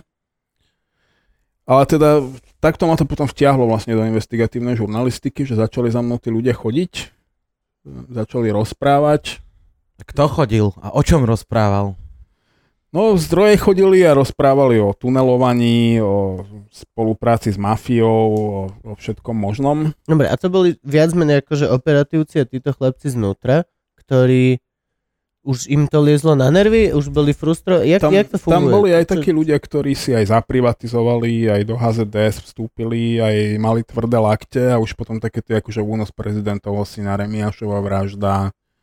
Vôbec to ako vyčíňalo to podsvete v 90 rokoch, že to už na nich bolo veľa a, a už, už to nechceli a chceli o tom hovoriť. OK. Že neboli to len policajti napríklad, boli to normálne nejakí že podnikatelia, manažéri z VŽ napríklad, takí, že vyšší manažéri. A mal si niekedy pocit, že ťa niekto používa ako zábezpeku? Mm-hm. Ako trezor? Že Jasné. ma, povedal som jemu veci. Keď ma za... Ako mŕtva schránka. Aj také bolo, hej. Ne, mal si niekedy pocit, že ťa niekto používa ako zbraň? Pre, proti... Vieš, čo myslím? Toto je najväčšie riziko Hej. vôbec A- investigatívnej žur- žurnalistiky, Prečo že tvoj hovorí? stroj nikdy nemá úplne čisté úmysly Je to človek, nikdy, nebo, nikdy. a ideálne je, keď sa ti podarí identifikovať, že je za tým nejaká obyčajná pomsta alebo konkurenčný boj, lebo aspoň vieš, že akú hru ten človek hrá. Yep. Horšie keď to nevieš identifikovať. Všetci za tebou prídu s tým, že ja sa už na to nemôžem pozerať a ja chcem rozprávať, ako málo kedy je to pravda. Aj keď musím povedať, že v tých 90 to často pravda bola, že naozaj som zažil ľudí, ktorí povedali, že áno, aj ja som privatizoval, tuneloval, ukradol, urobil som svinstva, ale na toto už nemám žalúdok, do čoho ma tlačia a toto už nie. A ako to bolo prepojené? Ja stále napríklad toto dosť nechápem. Ako je prepojen... Tie veci a všetci tieto hlavičky vedúceho charakteru boli tu. v Bratislave. Nebolo to tak? Mm, ani nie. Nie nutne. No, vieš, toto napríklad, vieš, presne, toto je tá vec, čo ma fascinovala aj pri tých mafiánoch. Potrebovali tu niekoho odstrániť, tak si zavolali Černáka z Bystrice. Ale Černák bol napríklad v Bystrici a on bol taký akože kráľ slovenského podsvetia. On bol ten capo di tutti capi. Napriek tomu, Mm, že bol v Bystrici. Naozaj, že jeho rešpektovali ešte aj tí všelijakí takáčovci a síkorovci a podobne. On, on, on bol najväčší. Bol on, bol otec. najbezohľadnejší a mal asi najlepší kontakt a najvyššie krytie. Veď toto, toto, toto je na tom halúzne, že vlastne by som vždy očakával, že to bude nejako centralizované, že najsilnejšia Ale mafia bolo? bude v Bratislave. Ne, ne, počkaj, Eh, počkaj. no ne. to, že bude to centralizované s politickou mocou spolu. Uh, Kamkovia. reálne mafiu ovládala Siska. Z toho, čo som pochopil, tak hej. Akože no, o, ovládala najviac. No ten, ako sa volal ten najvrchnejší? Aha. Najvrchnejší sa volal Lexa, ale, Nie, ešte, ešte. ale operatívne veci mal na starosti nie najvrchnejší, Svoboda? ale šéf e, kontrarozviedky, čo je v štruktúre Siske je to vlastne ako keby, že prvý námestník riaditeľa a ten sa volal Sviechota, Sviechota. Jaroslav Sviechota. pardon. To bol druhý človek v Siske a on to teda tak akože výkonne, reálne manažoval. To, že čakal by som, že naj, najsilnejšia mafia bude tu, kde to majú chlapci na kávičku. Nie, že sa musíš drbať do Bystrice, alebo nebodaj drbať za holu... V- Vieš, čo myslím? Tam si pokrývali svoje teritória, tie jednotlivé skupiny. No hej, ale prečo sa... To bolo teritoriálne rozdelené. No dobre, a, A- politik vlastne, OK, vtedy potreboval vlastne ťažiť svoje love z každej tej skupiny po celom Slovensku. to nebolo o tom, že by oni e, ešte vyberali výpalné od výpalníkov. To bolo o tom, že ty si vedel, že ide do privatizácie nejaký podnik a chcel si, aby ho privatizovali ľudia z HZDS, lebo oni vedeli, že polovicu musia priniesť v igelitke na stranickú centrálu a druhú polovicu si môžu nechať OK. To, čo oni vedeli urobiť len tak, že vlastne sprivatizovali, nezaplatili za to a vytunelovali to. Lenže oni boli väčšinou tak sprostí, tie stranické kádre, že oni to nevedeli ani vytunelovať. Ja som keď poznal partiu ľudí, ktorí sa živili ako profesionálni tunelári, ako konzultanti, Pre... že HZ, radový člen HZDS privatizoval fabričku, oni Mhm. prišli, normálne mu ju vytunelovali, ale papiere podpisoval on, oni si zobrali 20% v igelitke, Mhm. čiže jemu zostalo 30, a 30, 50 odniesol na HZDS. A uh, mohlo sa ale stať, že sa do toho privatizačného tendra prihlásil prihlásili iní ľudia a mali fakt dobré projekty a, a, a motali sa pod nohy a prekážali alebo konkurovali niekde v nejakej oblasti niekomu. A vtedy bolo treba poslať týchto silných chlapcov, ktorí najprv povedali, že nie, nechceš robiť tento biznis a keď si ten človek nedal povedať, tak sa zaradil na pomerne dlhý zoznam nezvestných osôb. A, a vtedy bolo treba mať lokálnych enforcerov, ktorí takto budú vymáhať. Áno. OK, už začínam, OK. A, a to bol taký ten feudálny systém, že ty urobíš pre nás, čo my potrebujeme My a okrem pokoj. toho si ty môžeš robiť, čo chceš. OK. Akurát nesmieš siahnuť na našich ľudí. Tak, Čiže- aby aj naši diváci vedeli. Pred, vieš, my to natáčame na YouTube. Tam ľudia majú buď 65 a sú akvaristi, alebo 13. Alebo niečo medzi. Mestská legenda hovorí, že Robo Holub išiel dole po tom, čo sa dožadoval toho, že on chce akcie VS, že dá miesto v dozornej rade. Aha. A tomu nemohli dať, už, lebo to A to Robo už Holub. by vyzeralo bol- naozaj blbo, Už bol no. známy. Jo, jo. Však takto, kto, žaluď, nie? Uh, Tatra vagónku. On, Žaluď ovládal to Travagonku trochu inak. On si ju normálne, že zobral, ale od niekoho, že... od Bachledu tam bolo vtipné to, že e, Bachleda bol člen HZDS a nielen člen HZDS, on bol prednosta okresného úradu, čo vlastne ako kebyže najvyšší štátny úradník v okrese. Fakt? A potom za tak ním, potom za ním prišli mafiáni, že má dať fabriku tým podnikateľom, ktorí o ňu mali záujem a o ktorých sa vedelo, že sprivatizovali a vytunelovali asi 200 podnikov na východe Slovenska. A Bachleda bol celkom šikovný podnikateľ, on tú vagónku naozaj akože držal zamestnanosť, Mhm. výrobu, fungovalo to. Poslali ich do prdele, opäť mestská legenda hovorí, že mu povedali, že keď nedá fabriku, tak ho dajú dole a on sa potom nechal počuť, že čo si o sebe tí mafiáni myslia, mňa môže odvolať len minister. E, Neporozumel žargónu. Mhm. A potom šiel na rokovanie s tými podnikateľmi, ktorí mali o fabriku záujem, viezol ho tam jeho kamarát, ďalší podnikateľ z Popradu, čo bolo samé o sebe zvláštne, lebo že Bachleda vždy všade chodil veľmi rád jazdil, všade chodil svojim autom. Tam večer nechal to svoje auto niekde zaparkované a šiel s tým svojim známym, ktorý ho údajne odviezol späť k jeho autu a viac ho nikto nevidel. Mhm. Ale objavil sa uh, žaluď s generálnou plnou mocou, ktorú mu Bachleda podpísal, ktorou mohol konať za firmu. Len, čo chlapci nedomysleli, Tatra Vagonka bola akciovka a akcie Tatra Vagonky držala firma Vapop, čo bola Bachledová rodinná firma. Mhm. Čiže oni, oni nevedeli získať fabriku ako takú, tak e, žalúď ju tlačil do umelého konkurzu, aby ju kúpili v konkurze tí ľudia, ktorí oni mali záujem a potom sa potom Mečiar nevyhral voľby, respektíve vyhrali, ale nebol schopný vládnuť a potom zabili žalúďa a potom sa Na tam objavil mhm, Jeho dal dolu sniper. raziarniach, áno. Si dobre pamätám. Sniper? Hej. No, snajper s loveckou puškou. No ale nevedeli sa k nemu dostať. On Ho- bol, on bol ho veľký vykuchal. pa- paranoik bol. On sa normálne, že už posledné dva roky bol také, že všade ochranka. Na neho strieľali viackrát. Čiže- žaluď bol ten, čo mal malé dev, devčatá rád? Áno, Tak, dobre. tak ale ja, nebol to úplne pedofil, bol to hebefil, povedzme to, tak 14 hebe? 15 takže mladé, ale už Aha. také, ktoré už vyzerajú ako ženy. Len ešte môžu byť pod zákonom napríklad. Stále nie. Pe, pe, Mm, pedo ide no. čiste po deťoch, chápeš, že musí to byť že decko, žiadne prsia, boky, nič. A Fakt? Som nikdy Hebe má rád také, že mladúnke, ale už to musí vyzerať ako žena Á, chápem. budúca. OK. Uh, takže on bol teda skôr ten hebefil, OK. uh, známy, povestný teda.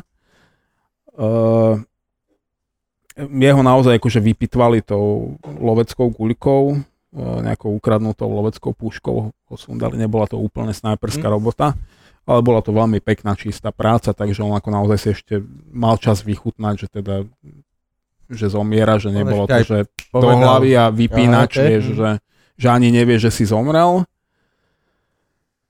Uh, a potom prevzal vlastne vagónku Ondrej Žemba, čo bol taký lokálny boss. Uh, story za tým bola tá, že Ondrej Žemba sa rozhádal s celou slovenskou mafiou, lebo odmietol rešpektovať autoritu Holuba. Povedal, že jemu nejaký cigán Prešova nebude rozkazovať, čo on má robiť. A keď e, chceli prevzať vagónku, teda Žemba tvrdil, že oni chceli zabiť aj vdovu a syna, aby sa naozaj že dostali k majetku OK. tej rodinnej firmy, že vtedy sa za nich postavil Žemba. A nakoniec tú firmu predali Beliajevovi, ktorý tam dodnes funguje. On sám o sebe je celkom zaujímavá postavička. Povedzme, že určite sú na Slovensku podnikatelia s lepšou povesťou, ale zase tá vagónka funguje stále.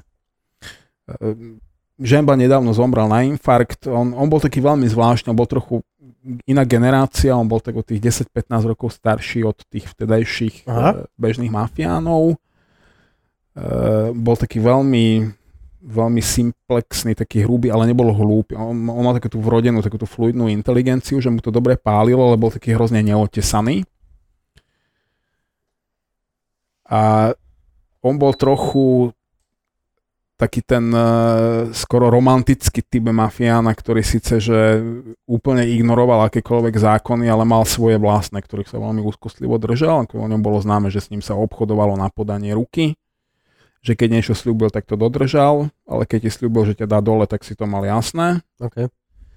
Uh, nebol to nejak zvlášť príjemný ňuňuško. Fakt je, že dožil v spokojnej starobe a zomrel na infarkt, ako všetci by sme tak chceli. Čo sa nestáva často v týchto kruhoch. No. Povedzme si otvorené. Solidne zabezpečený, eh, čiže ako on to dal teda, naozaj. Uh, asi ho nikdy nikto neakceptoval ako legitímneho podnikateľa, čo je sen všetkých týchto mafiánov, keď sa dostanú už za nejakú hranicu, ale, ale teda ako relatívne v pokoji dožil. Jeho zásada bola práve nepracovať pre sísku. Aha, OK. Lebo on, on, mne to on vysvetľoval, že oni sú takí, že oni vám všetko dajú a potom vám všetko vezmú aj život. Mm. Takže A dalo sa nepracovať pre Sisku? áno, on to Nebola dokázal. Siska práve, že taká Mal tá, síce že, problémy, ale dokázal že to. si mal, musel pre nich pracovať? A nemal si veľmi na výber, lebo ti všetko vezmú aj tak? Nemusel si. Mhm. OK. Aj za mnou prišli, že by som mohol bonzovať na kolegov a skoro som bitku dostal, lebo som ju chcel dať. Uh-huh. A predsa ten človek bol tak, že o 20 kg ťažší a o hlavu väčší a trhali ma od neho. A, a, a neprišli už druhýkrát? Akože, ako Mm. často? Ja by som to skúšal. Ja kebyže som Siska, o, Ja, ako- každého pol roka. Poďme ho vyskúšať. Mm, mm. Aj. Keď si urobíš nejakú povesť, už ti potom dajú pokoj. Dostal si ešte nejakú bitku, či len vtedy? Tá jedna mi úplne stačila ku šťastiu, tak ti poviem, že nie, nie, nie je to úplne, že by si to chcel absolvovať, Mhm. mm-hmm. že a pol roka napríklad, že ako adrenalín alebo tak. E, Bol, boli párkrát také situácie, keď som sa naozaj bál, Mm. ale sranda že pre tou bitkou som sa nebál a odvtedy viem presne, že najväčšie riziko je vtedy, keď sa cítiš istý. Mhm. Yep. Je to tak. Strach je dobrá vec. Vie ti to zachrániť kejhák. No. Mhm. Hej, aj paranoja. Nechápem, čo ľudia hovoria, že podľa mňa pol, polka ľudí, čo hovorí, že si paranoidný, tak to nie si paranoidný. Si iba Opatrný. hypersenzitívny. No, ako nám... Ja ako, to mám normálne. ako Keď sedím v naposledy- krčme a niekto vojde do krčmy, vždy sa pozriem. Keď niekde sa urobí, vždy sa tam pozriem. Nie som paranoik, ale už som dostal na piču toľkokrát, že ja poznám, tie, poznáš red flags, ktoré Mhm. vybehnú. Mhm. Viem, ako sa pozera bulo, ktorý sa chce byť. Viem, ako sa pozera bulo po mojej žene, keď chce uh, si s ňou ísť na drink a mňa odjebať pri tom. Proste tie signs sú veľmi univerzálne. Ako nám naposledy napísal šéf OCCRP, to je takáto naša strešná organizácia, v ktorej sme združeni, združení s tým investigatívnym centrom. Sme riešili nejakú veľmi konkrétnu vec a som mu písal, že fú, že som rád, že odľahlo mi, že nie som paranoik a on mi nám to odpísal, že paranoja je to iba do okamihu, kým po tebe nikto nejde, s čím by som v tvojom prípade nerátal. Mm. A ty si vlastne uh, dokedy pracoval ešte v Korzári a potom si switchol? Som tam pracoval vlastne až do tých volieb 98 a Mhm. potom som dostal ponuku z plus 7 dní, čo dnes neznie tak dobre ako vtedy. Vtedy to ešte boli noviny. Fú, a jedný z najlepších to bolo na úrovni SME, len to bol týždenník a to boli naozaj takí, že dvaja, li, boli traja lídry, ako keby, alebo štyria mediálneho odboja na Slovensku. Lebo dneska, keď ti denník zavolajú SME, 7, tak ja tam odmietam ako, rozhovor. ako týždenník plus 7, a Radio Twist a televízia Markiza, to boli takí naozaj, že... Ja si pamätám, my sme na záchode sme ho mávali plus 7 dní a čítaval som nás Starka. To, to bol Starkin časopis. Pamätám, to bol fakt dobrý časopis. Palo Rýpal tam Áno. písal excelentné veci napríklad. Naozaj to, to bol vtedy výborný týždeň, čo to top ponuka, ktorá sa neodmietala, len práve tam sa to už vtedy začalo lámať, že už, už ako keby mečiar padol a už ich začal viac zaujímať biznis ako žurnalistika. Lebo to bola vlastne firma, ktorú založili bývalí novinári. A tam som sa teda dlho neohrial, som tam bol nejakých 10 mesiacov, potom som dostal ponuku e, Pravda a Moment, také kombo, že Áno, denník, Áno, to týždenník. bola vlastne nedeľná pravda, bol moment. Áno. A pravda boli vtedy tiež, že to bol špičkový denník, Teraz už tiež nie. ktorý superil zo SME, že naozaj Mhm. tesne pri sebe a dokonca vtedy tam robili taký interný prieskum, že skladba čitateľov a pravda mala viac pravicovo orientovaných čitateľov ako SME.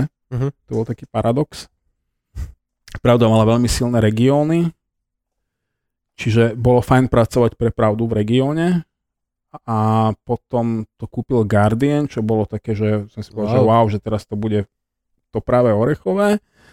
No a oni poslali za šéf redaktora Petra Šabatu, ktorý má asi celkom dobrú povesť. E, Ja ho považujem za jedného z najmenej schopných šéf-redaktorov, pod ktorými som kedy pracoval. E, Tá pravda aj tak dopadla pod jeho vedením, že Ok. na, na, najprv ju zmenšil na tabloid, čo bolo nepochopiteľné pri mienkotvornom denníku, vytlačil regióny, ktoré boli v pravde veľmi silné a držali predplatiteľov, akože naozaj viazali na sebe veľké množstvo predplatiteľov. A potom bola nejaká taká celkom zaujímavá kauza, kde som dostal nejaký materiál k dispozícii. To bol ten slávny telefonát e, medzi Fruním a Majským, ktorý si už e, naši 13-roční diváci nebudú pamätať, ale Ja si tiež snažím spomenúť. Ja povedz, tiež, no, povedz, poznám. povedz, povedz. To, to, to boli také tie nebankové firmy, ktoré boli v 90. a začiatkom 2000 že vyberali od ľudí peniaze, sľubovali im obrovské úroky a potom všetky skrachovali a zmizli aj s práchmi a tam bol proste nejaký telefonický rozhovor medzi Frúnimom, bol majiteľ BMG Invest a Horizont, to bola mm-hmm. Mhm. najväčšia nebanka na Slovensku a s Majským, kde, kde sa v podstate bavili o tom, ako, ako o drbu tých ľudí. Majský to je ten, čo vyzerá ako panda? To je ten, čo má kalendár. Áno, ten, áno No. to je ten, čo vyzerá ako panda. Vyzerá A panda. čo- Vždy má také strašne čierne toto chudia. Čo ho už asi 20 rokov súdia zo zdravotných dôvodov, ho nikdy asi nedosúdia. Tak divíš sa? Vyzerá ako panda. Uh, a Ten môže povedať každý deň, že ja som chorý. Všetci te- Teraz no, rozumiem, že žije on ešte vôbec, ale hádam, hej. To, lebo to už je To tak strašne vedeli. dávno, že to už by to ani, vedeli. Tá, že- ty by si to určite vedel. že už to ani mňa nezaujíma vlastne, ako to no. dopadne. Lebo to už nie je žiadna spravodlivosť, vieš, keby ho rovno zajtra zabaslo. Nie, tí ľudia sú zničení. To je presne to. To je presne to. Tí ľudia, Frúni si zobrali- svoje odsedel a Majský je v pohode. Ale však nie, o tom som chcel. A proste tento, túto nahrávku, alebo ako video, mi niekto priniesol a to bolo pred Veľkou nocou, vo štvrtok. S tým, že povedal, že tuto máš, môžeš si to naštudovať, prepísať, e, urobiť s tým, čo chceš, ale môžeš to pustiť von, až keď ti dám zelenú. Čo je ako normálne, hej, ako zdroj môže mať takúto Áno. embargo podmienku, OK. áno. Hlavne keď chceš, aby ti niečo priniesol aj na budúce. Živý. Ako, zdroje sa nepodrážajú. Mhm. A v útorok po Veľkej noci to vyšlo v SME. Ale dal ti zelenú? Mm. Nie. A mali to od Na teba? mňa sa vykakali? Nie. SME to malo, pravdepodobne primárny zdroj bol ten istý, len to išlo rôznymi kuriérmi do rôznych redakcií OK. a ten môj predpokladám, že odišiel sviatkovať a nikto mu, nie- niekde sa zasekla komunikácia. Mhm. Čiže my sme to v pravde nemali. Tak ale ja som zavolal, že materiál máme a viem ho dať okamžite k dispozícii, je pripravený všetko a na to som dostal od Čabatu 5000 korún pokutu, že ja nemám čo byť lojálny k svojim zdrojom, iba k svojej redakcii. A, Čiabata, čiabata. Uh, a potom som z tej pravdy, ako som sa s ním nehádal, lebo to nemalo zmysel, on bol, on bol človek, ktorý uh, on mal takú zaujímavú techniku diskusie, že on každému, on priamo vyzval ľudí, aby si povedali svoj názor a potom normálne išiel ďalej, ako keby tu ľudia nepovedali nič. mhm. Vyrozprávaj sa a ideme ďalej. Ako, To je, to je také... Znie je to, to- efektívne. Hej. Je, je, je, to efektívne. je to veľmi efektívne, hlavne pokiaľ šefuješ nejakej redakcii a chceš ju kompletne celú obmeniť, tak to je najlepšia možná metóda. Prav, pravda mala vtedy napríklad, že najsilnejšie ekonomické oddelenie, akože ekonomických novinárov, že Čo je ekonomický novinár? Prepač, ale normálne. ten, ktorý píše o ekonomike. Á, vyslovene. A to kompletne odišlo do trendu, ktorý nebol schopný ako špecializovaný týždenník konkurovať pravde dovtedy. Á, okej. Napríklad Rado Baťo bol uh, začínajúci Bol ekonomický redaktor v Pravde. Hej. Potom odtiaľ išiel do trendu, tam sa stal asi najmladším šéf-redaktorom na Slovensku a bol naozaj výborný. A potom poradcoval Kiskovi a medzi tým ešte vystridal všeličo možné. Kiska, ty uže. Takže e, to oddelenie bolo plné takýchto mien. To všetko odišlo veľmi rýchle v priebehu niekoľkých mesiacov. A tak som teda skončil potom aj v tej pravde. Odtiaľ som prešiel do Národnej obrody, čo nebola až taká veľká výhra. ale zase tam bol šéf-redaktor, ktorý bol ľudsky tiež veľmi komplikovaný, ale vedel robiť noviny a vedel oceniť dobrú prácu. To boli časy, keď som posielal z regiónu, že 6-7 článkov denne, hoci kedy a pravidelne som mal, že otváraky na titulnej strane. OK. Čiže tam som zase mal priestor a potom, potom prišiel live, to bol taký prazvláštny projekt, taký týždenník, ktorý Live, existoval asi áno. dva roky. Prišli za mnou chlapci, že Písal my som to chceme, aby si robil investigatívnu žurnalistiku a má, dávame ti, že 50 tisíc korún čis, v čistom, plat plus preplatené všetky náklady a chceme, aby si robili investigatívu. Že chlapci, že vy hovno viete o tom, ako sa robí investigatíva, že to znamená, že ja vám dám nejaký tip, vy poviete, že OK, že ho chcete, ja zmiznem na dva alebo na tri mesiace, budem vám produkovať náklady a tak v šiestich prípadoch z desiatich sa vrátim s tým, že sorry, ale nevyšlo. Jasné, tak sa to robí, toto presne chceme. Tak to ale naozaj funguje? Ale- Tak to je? Ta, takto by to malo fungovať, ale tam to bolo tak, že chceli jednu reportáž týždenne. Oh. Uh, A, a keď Mm. som prišiel s prvou dobrou témou, keď za mnou prišiel človek, že to bolo vlastne už po 9.11, Američania ťažká paranoja, problémy s vízami, s cestovaním, so všetkým. A za mnou prišiel zdroj z východu, že Američania na veľvyslanectve v- Prahe, teda, že niekto z, z nich, je jeden z konzulov, že kšeftuje s americkými vízami. A tá oblasť Michalovce, Vranova, tak tam bolo hrozne veľa ľudí vždy, ktorí chceli ísť do Ameriky. Mhm. Vtedy to ešte bola, že tvrdá vízová povinnosť, väčšinou im tie víza zamietali. A už keď ich zamietli 2-3 krát, tak to už bolo jasné, že nemá šancu. No a tento človek povedal, že to sa robí tak, že kúpiš si sadu nových dokladov, že občiansky vodičský pas,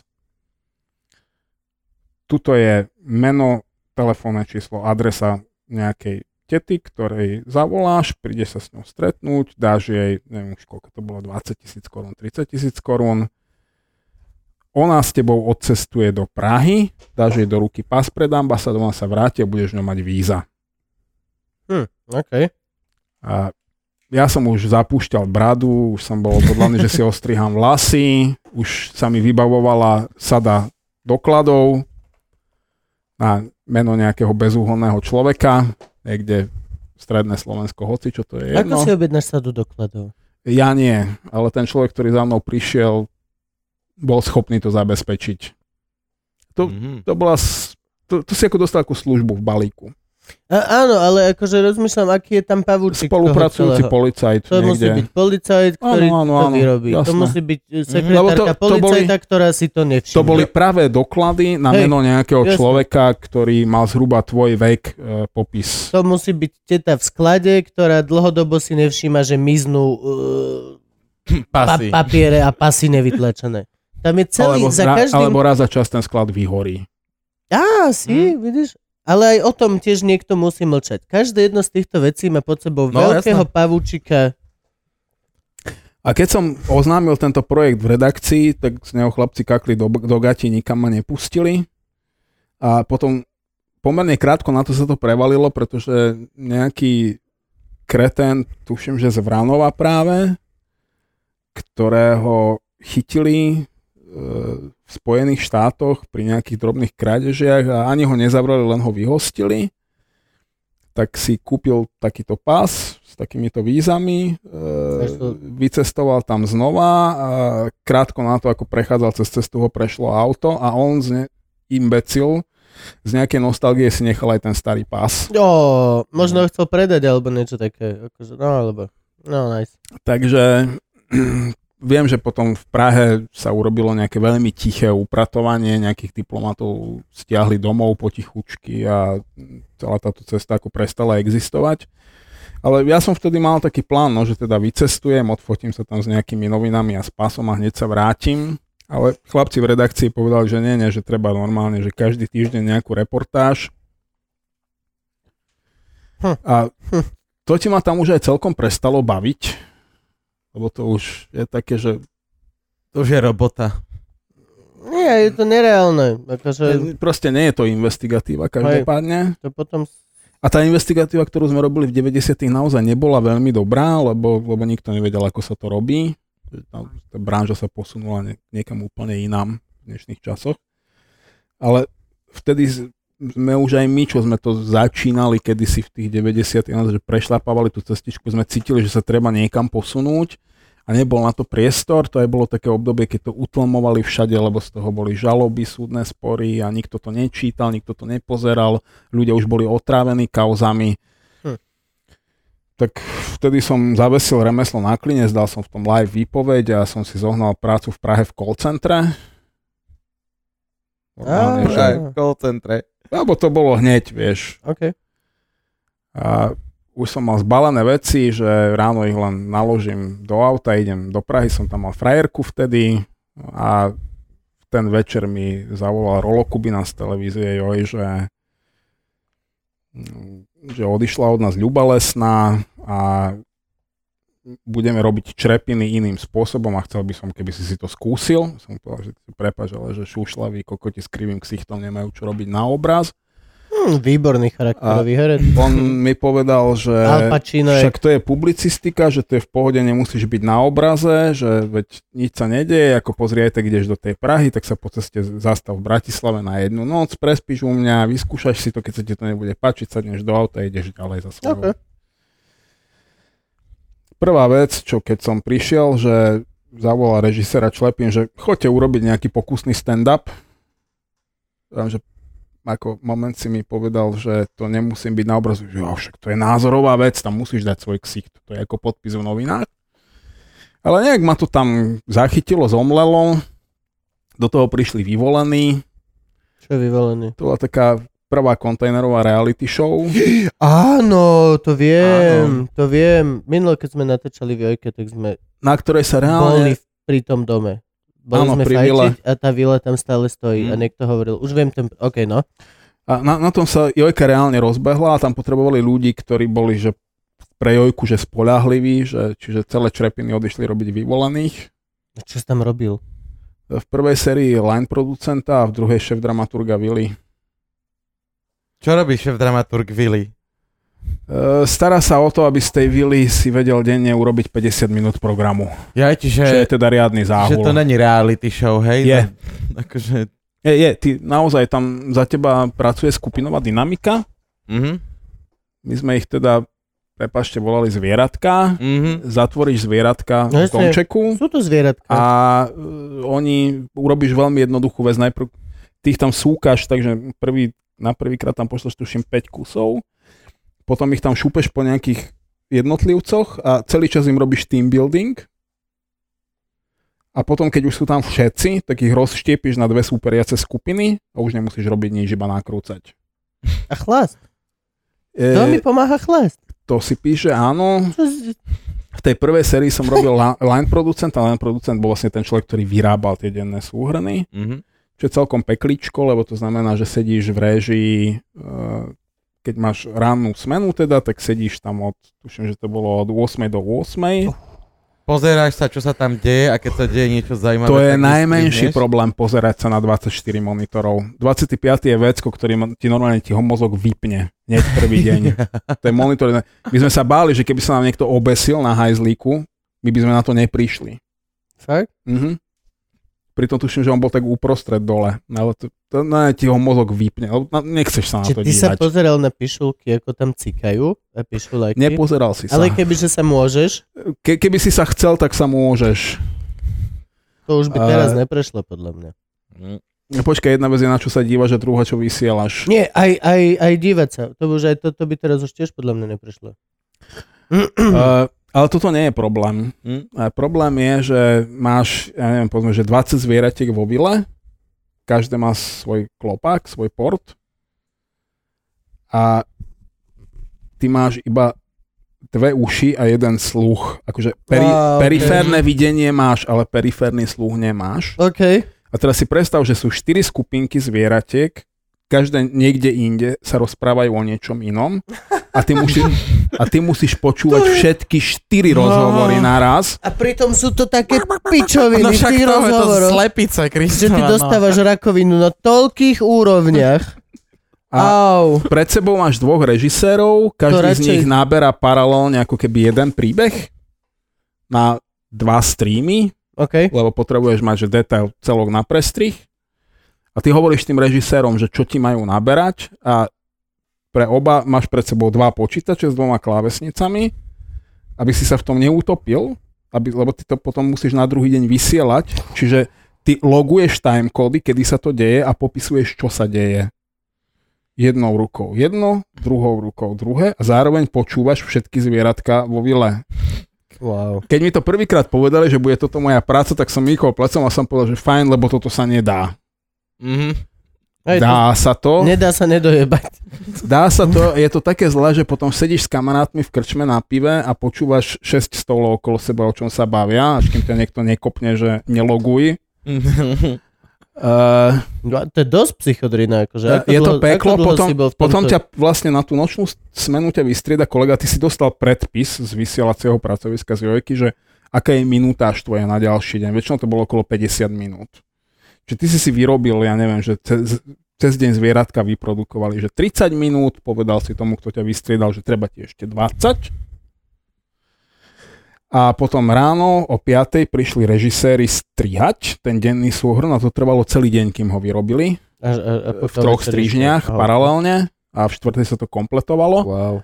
Čiže ty si vlastne, keď si skončil tú šichtu, si šiel písať to, čo už bolo zo dňa, potom niekedy, keď zvieratka zaliezli okolo polnoci, alebo o jednej, alebo o druhej, alebo o tretej spať, tak ti kolega priniesol svoje logy, z toho si to dopísal ďalej, potom ti prišli režiséri strihať a večer sa to odvysielalo a potom si mohol ísť domov.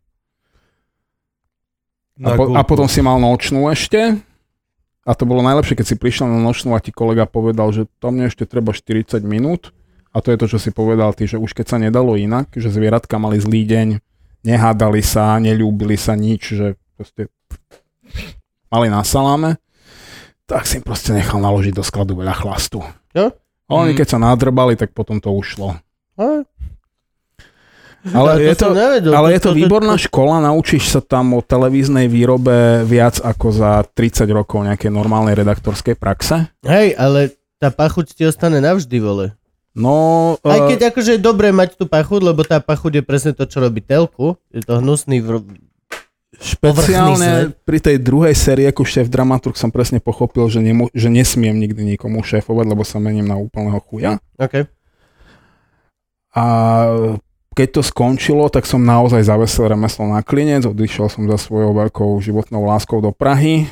Uh, moja veľká životná láska mi po pol roku oznámila, že sa mám vrátiť, odkiaľ som prišiel. Tak som sa vrátil späť do Jojky, ale už som potom normálne robil ďalej reportéra. V čom? Ešte vtedy existovali, končili práve črepiny, potom sa to vyvíjalo, také nové spravodajsko-publicistické formáty, tam vznikali nejaké že noviny S hviezdičkou, noviny plus. s hviezdičkou, boli také tá, a presne také tie noviny plus a, a Áno, prvé noviny áno. a, a podobné. A, Ja som spravodajstvo robiť nemohol nikdy, ako naozaj nie s týmto Mhm. mm-hmm. fejsom a hlasom a, a maniermi. Ja som si tam našiel takú niku, že som začal robiť také veci, ako keby, že na, na pomedzi, že politického humoru. Také kaďaké glosy a týždenné súhrny, kde si strihal, čo povedal politik pred 5 rokmi a čo dnes a No, si to jasne. prepojil nejakým vtipným komentárom. Ťažký týždeň. Niečo také, áno. Oliver. Bol to taký, áno, práde do ťažkého týždňa. Proto Oliver. A potom, keď zrušili všetky tieto spravodajsko-publicistické formáty, tak som začal písať komentáre na web, kde ich vtedy akože fakt asi nikto ani nehľadal a potom jedného dňa mi zavolal Dag Daniš, že potrebuje komentátora do hospodárskych novín.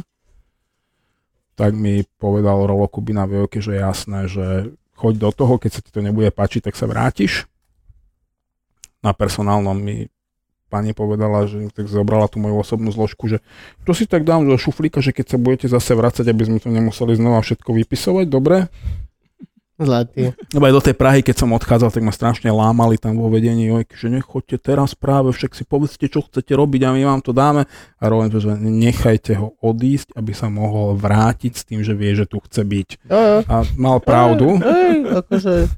Kto S vie, Rolom, ten vie. s Rolom Kubinom sme sa inak zoznámili v ten večer, keď som dostal tú nakladačku od Ciskárov. Fakt? Mhm. On vtedy ešte robil, že kameramana a všetci boli posratí, nikto nebol ochotný prísť, že urobiť so mnou nejaký rozhovor a prišiel Rolo s kamerou, vtedy sme sa stretli prvýkrát v živote. A potom sme boli skoro každý boží deň spolu hrozne dlhé roky, že na veľa veciach sme nejak tak spolupracovali. Čiže on, on bol taká moja istota vždy a, a tá Jojka. A potom vlastne po troch rokoch v HNK, keď 1. apríla, to bol, som tam nastupoval nejak, že k 15. máju, tak potreboval niekoho naozaj že veľmi rýchle. A Rolo vtedy povedal, že dobre, že choď teda tak normálne, že v priebehu dvoch týždňov, že nemám s tým problém, ale povedz Dagovi, že keď teraz budem potrebovať späť, tak od neho očakávam to isté. A 1. apríla som prišiel ráno do práce a ekonomický komentátor v Hánkach Ivan Sabov mi tak ukázal na monitor, že pozri sa, tam bolo nejaké mediálne SK a že šéf-redaktorom Ekopresu sa stáva mužik. To je také, že legendárne meno v branži ja som povedal, že ne, Ivan, to je 1. apríl. Preklikol inú kartu, že aj tu to píšu. Aj tu to píšu. To nie je 1. apríl. To je naozaj. Uha. E, do konfliktu som sa dostal s novým vedením asi do 48 hodín. No, tak si niekde ako komentátor 3 roky a príde ti e-mail, tak hromadný všetkým zamestnancom, že do pondelka, a to akože tak autoritatívne, že nie, že prosíme, žiadame, ale že do pondelka všetci zamestnanci pošlú svoje CV v, angli- v slovenskom a v anglickom jazyku. Tak ja som si dal statuštek na Facebookčik, že tety z personálneho nám poslali takýto e-mail, že asi nás už idú núkať v personálnych agentúrach. Veď je to absurdné. Mm. Vraj to riešilo až predstavenstvo v Prahe, lebo však to kúpil Babiš. Aha, ok. Mm. A preto to aj poslali mužika, lebo potrebovali niekoho, kto sa s tým utopí a, a nevedeli nikoho zohnať. Všetci sa báli povedať Babišovi, že kúpil hovadinu. OK. A tak boli z toho všelijaké prúsery, ja som im potom napísal taký trojstranový životopis, taký témer beletrizovaný, tak mi písali, že nie, že nie taký, že štrukturovaný, tak ja som sa s nimi hádal, že mali mi napísať, že chcú štrukturovaný, že nech si to vyextrahujú. Že keď si dáš tú námahu, že v angličtine pošleš tri strany, že narodil som sa v rodine mm-hmm. veľkostatkára, triedného nepriateľa a tak, a, a ideš za radom a viac menej z toho životopisu jasné, že ty sa teraz nepokadíš z nejakého mužika, ale mu to nikto nechcel ukázať zrejme. Nakoniec to bolo tak, že ma teda volal šéf-redaktor na koberec a ja som si bol istý, že ma ide vyhodiť a som čakal, že kedy teda dostanem audienciu jeho veličenstva a do toho mi volala moja frajerka, že si v newsroome, že áno, tak vypadne, bude ti volať Rolo Kubina.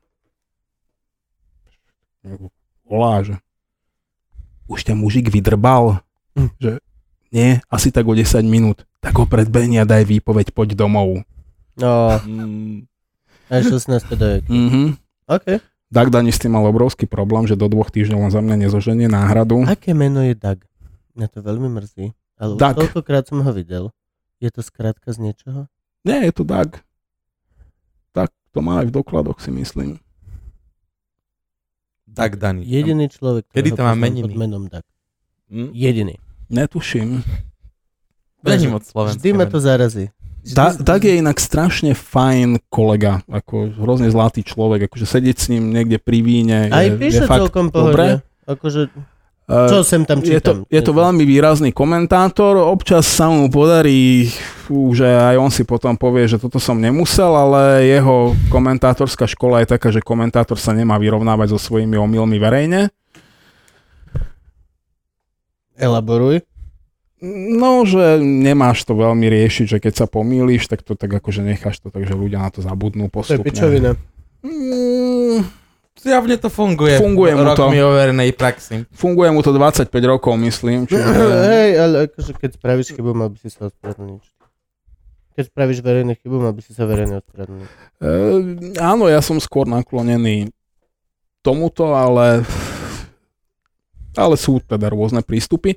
Okay. Ka- každopádne, Daga ja mám veľmi rád, e, je to úžasný, v podstate on je taký veľmi naozaj mnohovrstvený človek, že e, konzervatívny anarchista. v, nie, v niečom pankáč, v Hej, niečom veľmi konzervatívny, e, s úžasným zmyslom pre humor a je to neuveriteľný dobrák v súkromí. Okay. A on bol to teda veľmi nešťastný, lebo vedel, že do dvoch týždňov nezoženie náhradu, ale tak nakoniec som mu teda pripomenul, že čo mu odkazoval Rolo Kubina, keď som prichádzal a on to akceptoval. A tak som bol teda na deň presne 3 roky v HNK a potom som sa vrátil na noviny SK, kde som už potom písal priebežne politické komentáre až do súčasnosti. A stále si tam ešte teraz zamestnaný. A, v a som a veľmi ma to bavilo a popri tom nejaký ten jeden román ročne by nebol taký veľký problém a už to bol aj taký exit plán z branže, že jedného dňa už možno, že iba tie knihy a to je Na také Slovensku? príjemné. Ale áno, ako pri týchto predajoch sa tým dá uživiť úplne v Už pohode. dobre? Ide, máš dobré predaje? Uh, z mesa sa už predalo 20 tisíc Ó, veľmi pekne. a zo svine 16. Dobre. Kebyže vydávaš u Marenčina, tak už máš skoro 20 tisíc. Z oboch dokopy. Hej. Chcem týmto pozdraviť Marenčina, ktorý vydáva knižky mojej mamy a úplne neschopný vole hajzli. No, to je jedno. To je jedno. E, To, toto úplne takto do hĺbky. Každopádne Ikar je v tomto, je, môžu ho ľudia hejtovať koľko chcú, ale k autorom sa správa absolútne, že špičkovo, korektne. Je to silné vydavateľstvo, vedia to robiť. Uh, ja som tým knihám neveril, oni áno. Hlavne tej prvej teda. Čiže to je čiste, že oni ma ukecali, nahovorili. Fakt? Mhm. Som myslel, že som normálne došiel, že OK, toto mám v šuflíku tretí rok. Už mám, nerv- už to musí zvládať. Ne, ja som síce grafoman, ale si to vybijam v práci, čiže som nemal ambíciu vôbec písať nejakú Ok. knihu. Ale mám dobrého kamoša, ktorý je vikare, ktorý Miro Moško, pozdravujem ťa, miluješ to, keď ťa spomínam. Ahoj. Tiež taký veľmi sociálny človek ako ja, že kam, kam nutne nemusí, tam nejde. Je to rozumné. A keď nutne musí, tak si niečo vymyslí, aby nemusel. Ja som tak rád doma sám, že túto robotu si chodím robiť ku sebe domov. 20 minút potom, jak odídeš ty, som tu už sám naspäť. Ó, tuto sedím a hladkám pavúky. To, je to úplne logické a rozumné. Ja mám kocúra na miesto pavúkov, ale Hej? je to také ja? podobné. Aký kocúr? Eh, Najduch? že vraj britský krátkosrstý. Á, ty si Eh. celkom zlý. Není zlý? Není čurák? Je čurák. Pozri, dali sme Je mu to- meno Lucifer, aký má čurák, byť. jo, jo. Tieto, tieto, krát, modrá, britská modrá, britská krátkosrská sú hajzly. Není, není to náš tigriček. To, Oni, oni, to meno mu celkom sedí, áno. Uh, a teda ja som už mal taký ten exit plán, že knihy a keď to pôjde dobre, a Miro Moško, teda ja som ho zabával takýmito starými novinárskymi historkami, vieš, že ak ťa vyklepali jak rezeň a čo potom a tak, také, čo sa nikdy nedalo napísať, tak som tým zabával kamošov a on ma stále presviečal, že to treba napísať, treba to napísať a potom si ma zavolali do Ikaru na kávu a som sa tak nejak a nechal zlomiť, že dobre, že však skúsme, uvidíme. Ale to bolo fakt také, že skúsme, uvidíme. Potom už keď bol rukopis pohromade, už aj po nejakom miernom redigovaní, tak uh, som zrazu tam počul, keď sa riešila obálka a tieto veci, že tam hovorila tá redaktorka niekomu tam na, na tej grafike, že, že kľudne, že ten drahší papier, že to je trojáčkový titul, tak som tak pozeral, že, No, že o čom to hovoríte. Že nie, nie, my tomu verím a teda fakt sa to veľmi dobre chytilo.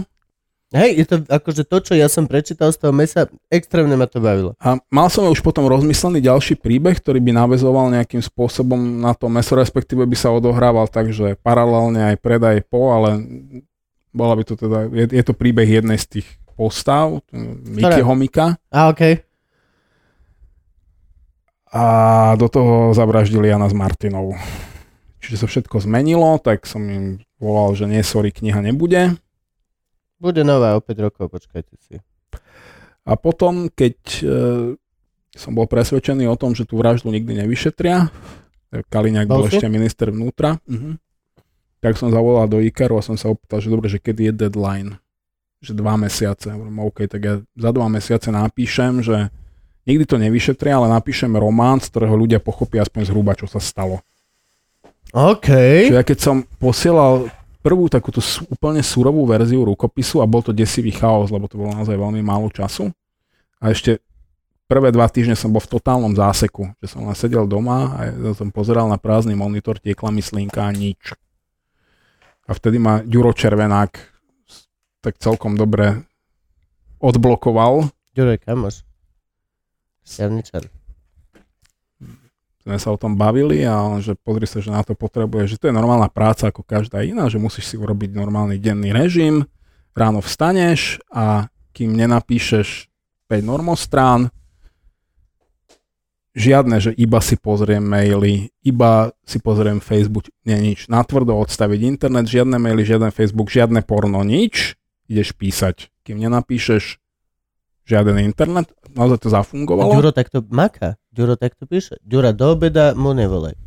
Do Hm. obeda, po obede už má rodinu veci, ale do No. obeda... U mňa to bolo tak natesno s časom, že vlastne ja som písal, že priebežne neustále, ale len občas sa pri mne vynorila nejaká že káva, sendvič, tak ako moja dobrá žena mi to tak Ó. akože občas z boku podstrčila a už keď som veľmi smrdel, tak mi povedal, že nechcel by si sa osprchovať.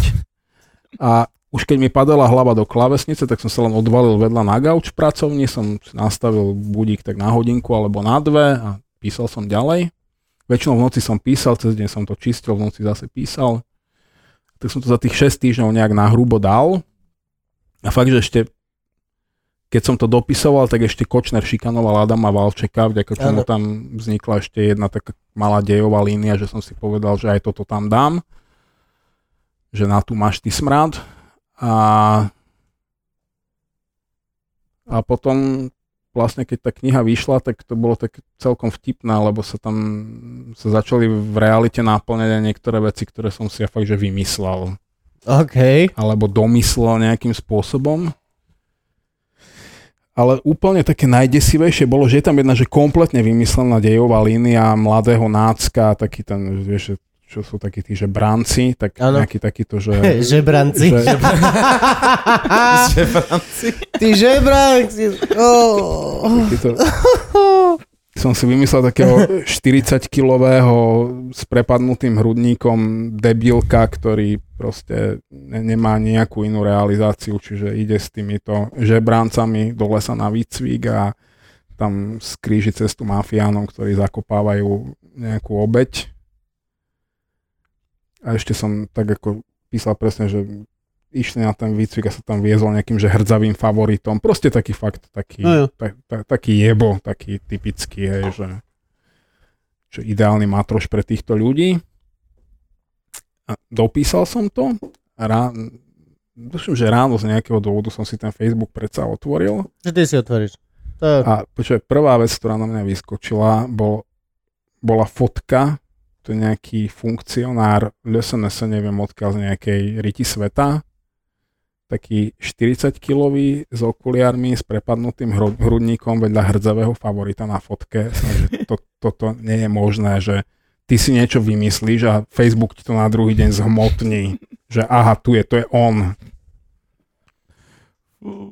Ako dlho si písal prvú knihu?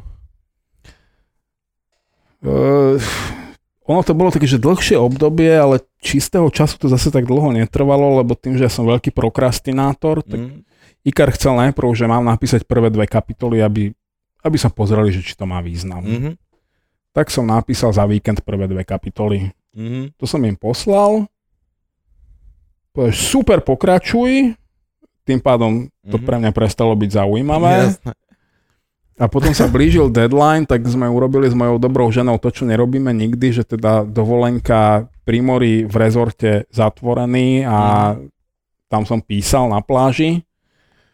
To boli nejaké dva týždne a potom ešte nejaké víkendy. V podstate, že čistého času by to vydalo možno dva mesiace len, ale zase bol na to, že celkové dlhší čas, že aj si to premyslieť, aj v tom čase som pravidelne behával, napríklad pri behu sa mi podarilo povymýšľať veľa aj dielových lín, dejových línií, aj dialogov.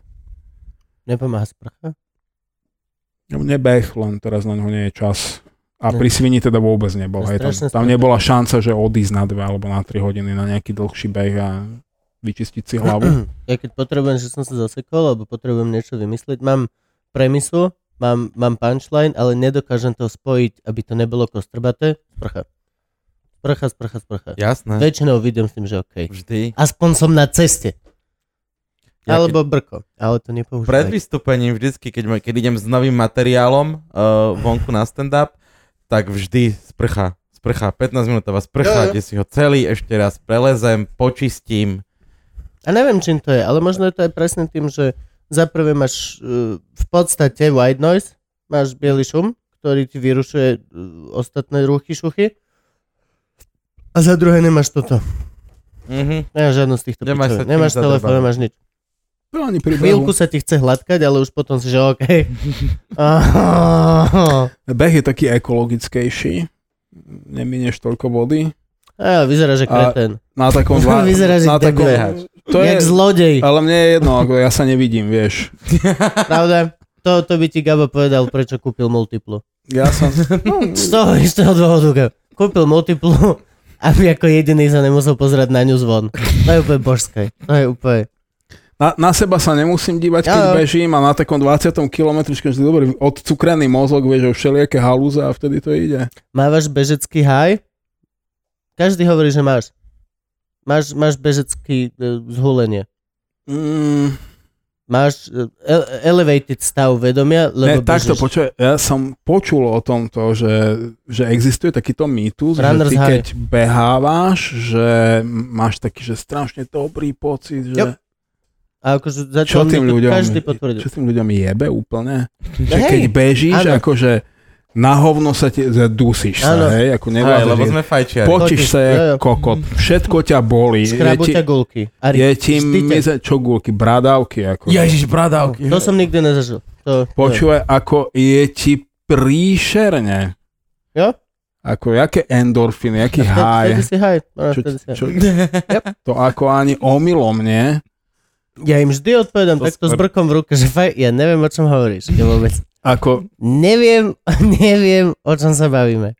behať chodíš s tým, že si spomeneš na všetko zlé, čo si kedy v živote urobil a si povieš, že dobrá, toto máš za to, ty hajzel. Ja, ja takto chodím na domové schôdze. ja behať, ale zase kde sa ti to zúročí je, že keď máš čas behať, tak predsa to panderuje o čosi menšie a ráno sa ti lepšie vstáva, lepšie sa ti dýcha, máš viac energie. Jo. Nezadýchaš sa, keď vyšlapeš na tretie poschodie niekam, že je to také, no, ako, má, má to svoj význam, ale akože priamo pri behu, že by som si užíval ten pocit, že bežím, to som... Že vraj sa ľudia zvyknú, a čo, veľa mojich známych to hovorí, že sa vlastne prekopneš za istú hranicu a potom za všetko je proste. Ale tiež, tiež tam máš ten biely šum, že,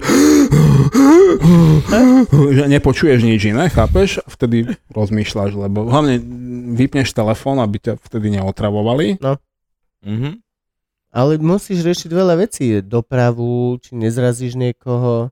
Potom ku koncu, keď už dochádza ľavá, práva, ľavá, práva. To je už skôr iba, že ľavá, pravá. No. Mm. Že eš, ešte po ten strom a ešte možno aj po ten ďalší. A A potom máš sa to takto? uvidí.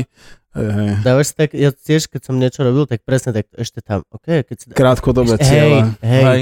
Ja si aj vo fitku si sériu počítam po piatich. Že nerátam do 15, lebo... Akože Ako- séria po piatich, čo, že dojdeš do Ne, že- fitka, ideš že- nazad? Či, či, čo myslíš? Ešte 5, štyroch. prote, ešte 5 proteínových drinkov a idem stať palacinky. Ale...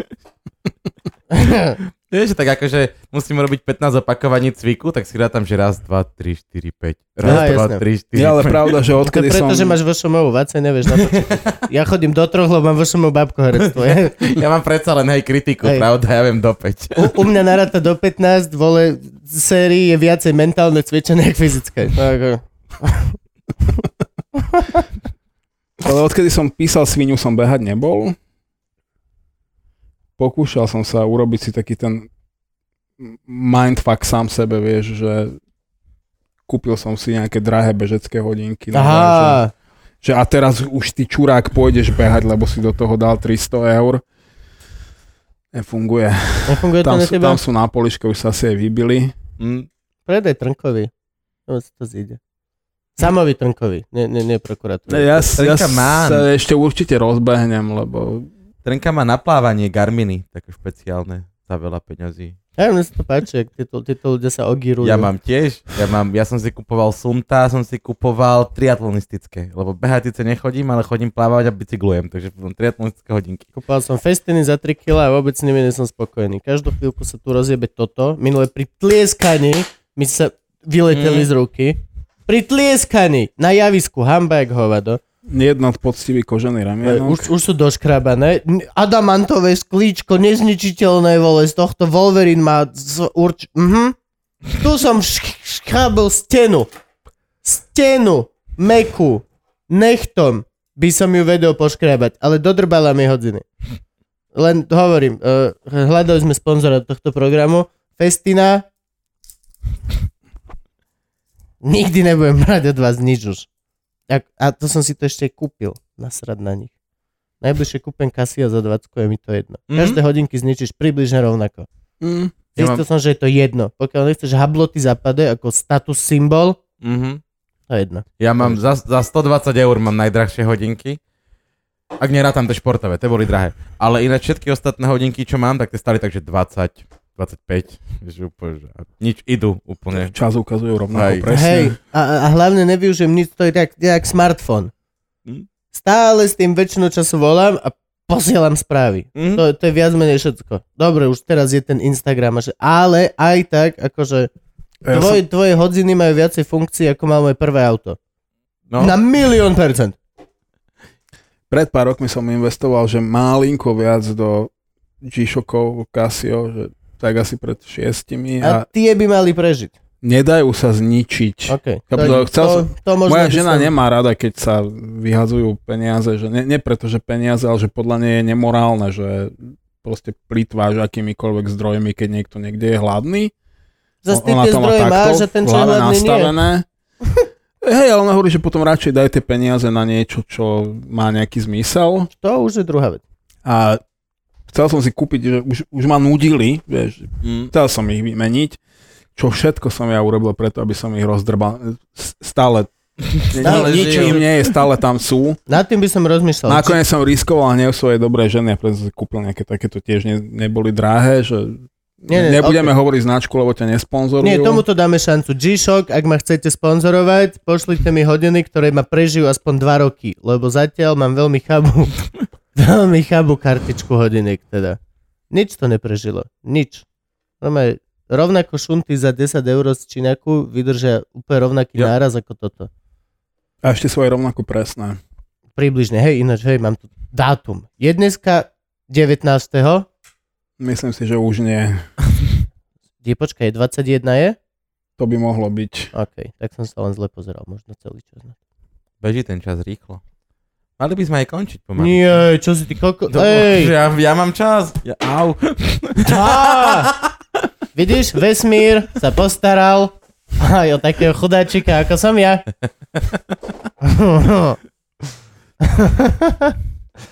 A čo, čo ty vole, myslíš, že dobre dopadne to, čo teraz sa deje? To, čo začalo s tým Janom a Martinou? Myslíš, že to naozaj dobre dopadne? Myslíš, že teraz ten, čo je To tam už nevie. najnovší a tvári ne, ne, nevie to dobre dopadnúť, zabili ich. To už Mm, nedopadne dobre. Vieš, čo myslím? To akože už, hej, nedopadne to, to je dobre. na hovno a už to vždy na hovno bude. Či za to niekoho závrú, uvidíme. No, či za, nie, nie, nie, či za to za, niekoho za to zavrú určite. Už je spoločenská natoľko, že niekto pôjde, ale či pôjde sa ten, čo má. Toto, je- toto je dnes veľmi ťažké povedať a Ja viem, preto sa to nepýtam Gaba. napriek tomu, že som bol ako Monika Todová mala ten inštinkt, že ukazovala prstom na Kočnera od začiatku a možno som bol potom medzi prvými, ktorý verejne napísal v komentári, že čiste akože vecne z nejakého že kriminologického hľadiska, že podozrivý číslo 1 by mal byť Marian Kočner.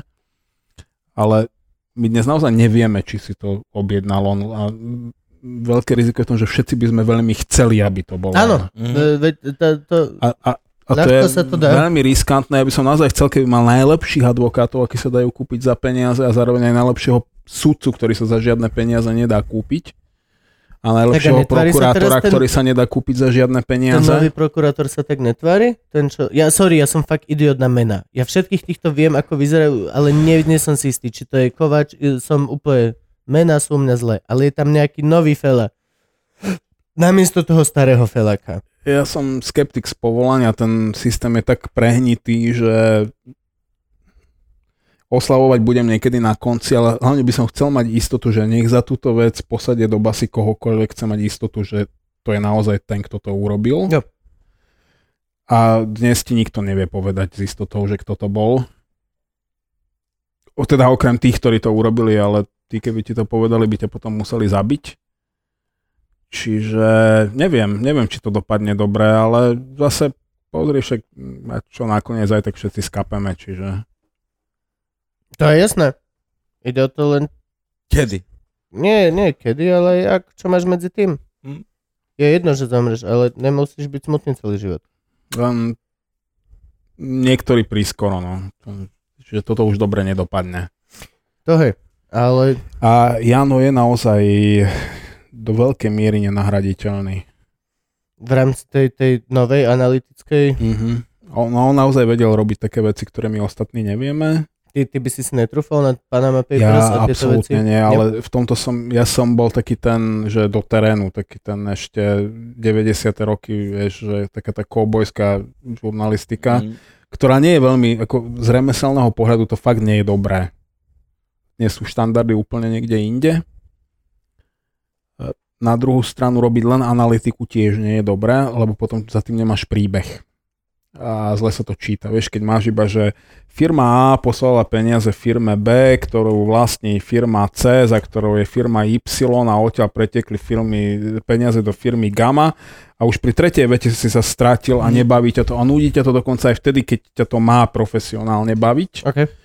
A keď ideš aj do toho terénu a hovoríš s nejakými ľuďmi a zrazu zistíš, že kto je či, kto s kým chodil do školy a kto komu trtkal frajerku a preto sa na neho teraz hnevá a tu ho podrazil, tam mu vyfúkol, hen tam ho odrbal a toho zastrelil.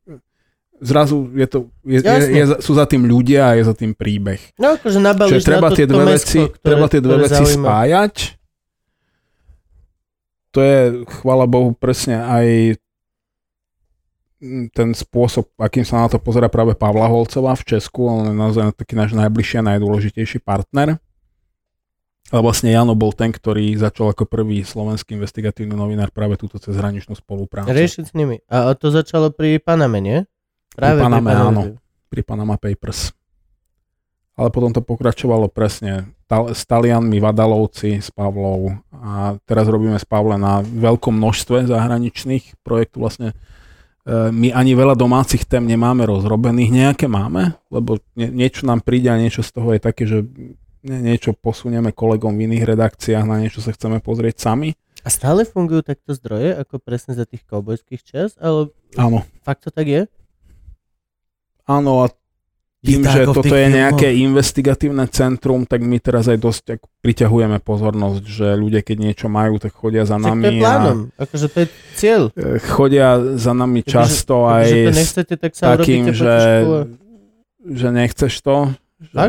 tak ono automaticky priťahuješ aj ľudí, ktorí e, vedia, že im susedia cez strop púšťajú plyn a, a Na čo púšťaš niekomu cez strop plyn? Mm, alebo nejaké škodlivé žiarenie a vlny, vieš, a mimozemšťania. Tak Aha, takto. Jebnutí.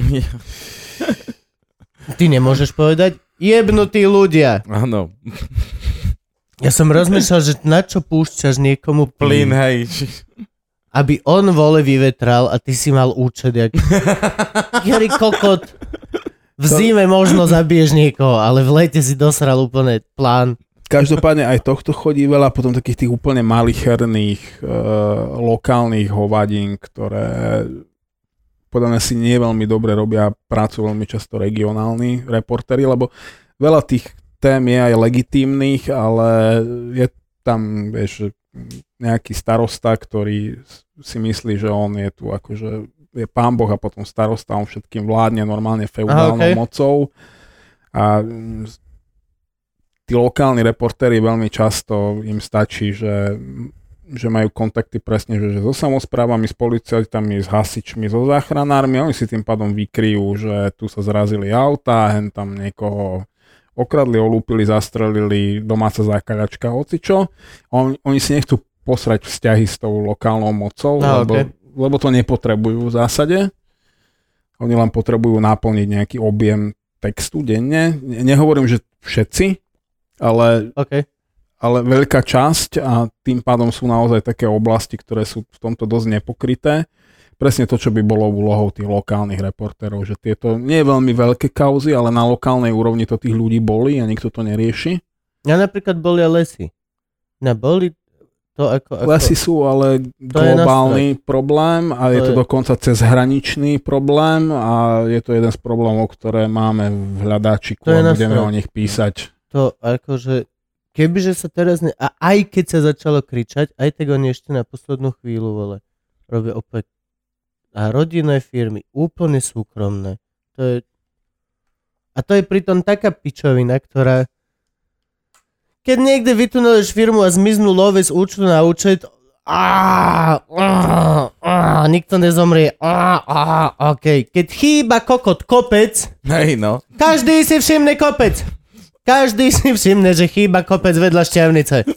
A všetci, nikto není, že á, možno tam nebol. Alebo pš, to je dorastie. Všetci vedia, ako rýchlo rastú stromy. Od malého, vieš čo myslím? To, niekedy až nechápem hlúposť. Viem, čo myslíš, lebo robím na tom Ľubím okolností. Ďakujem.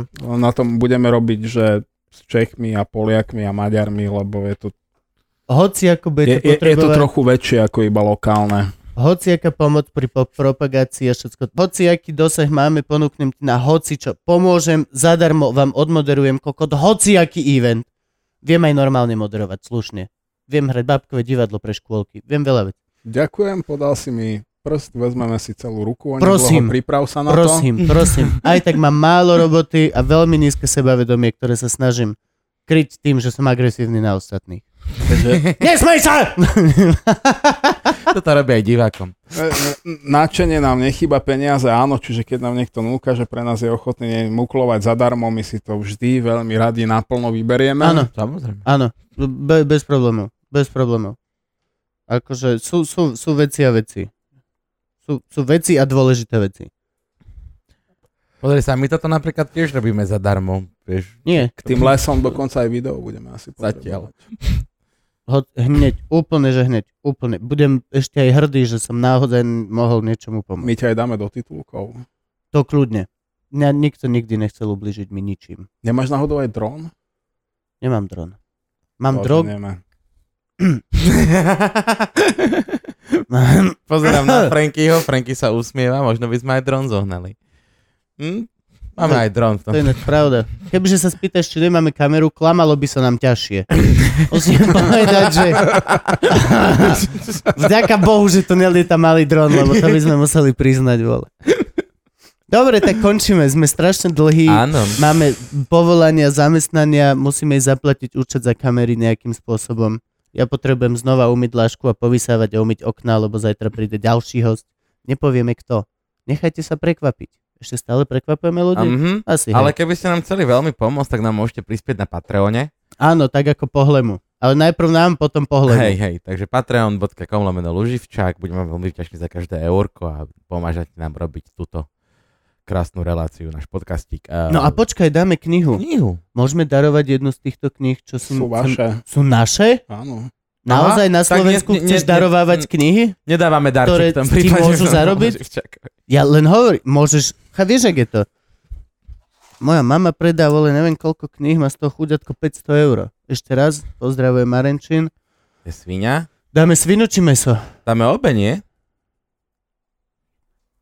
Vravel, že sú naše. Ja viem. Čiže naše. Čiže dajme iba jednu a jedna ostane nám. Dobre. Takže dajme... Čo máš odo mňa, meso? Meso. Tak um, dáme meso a svinu si necháme.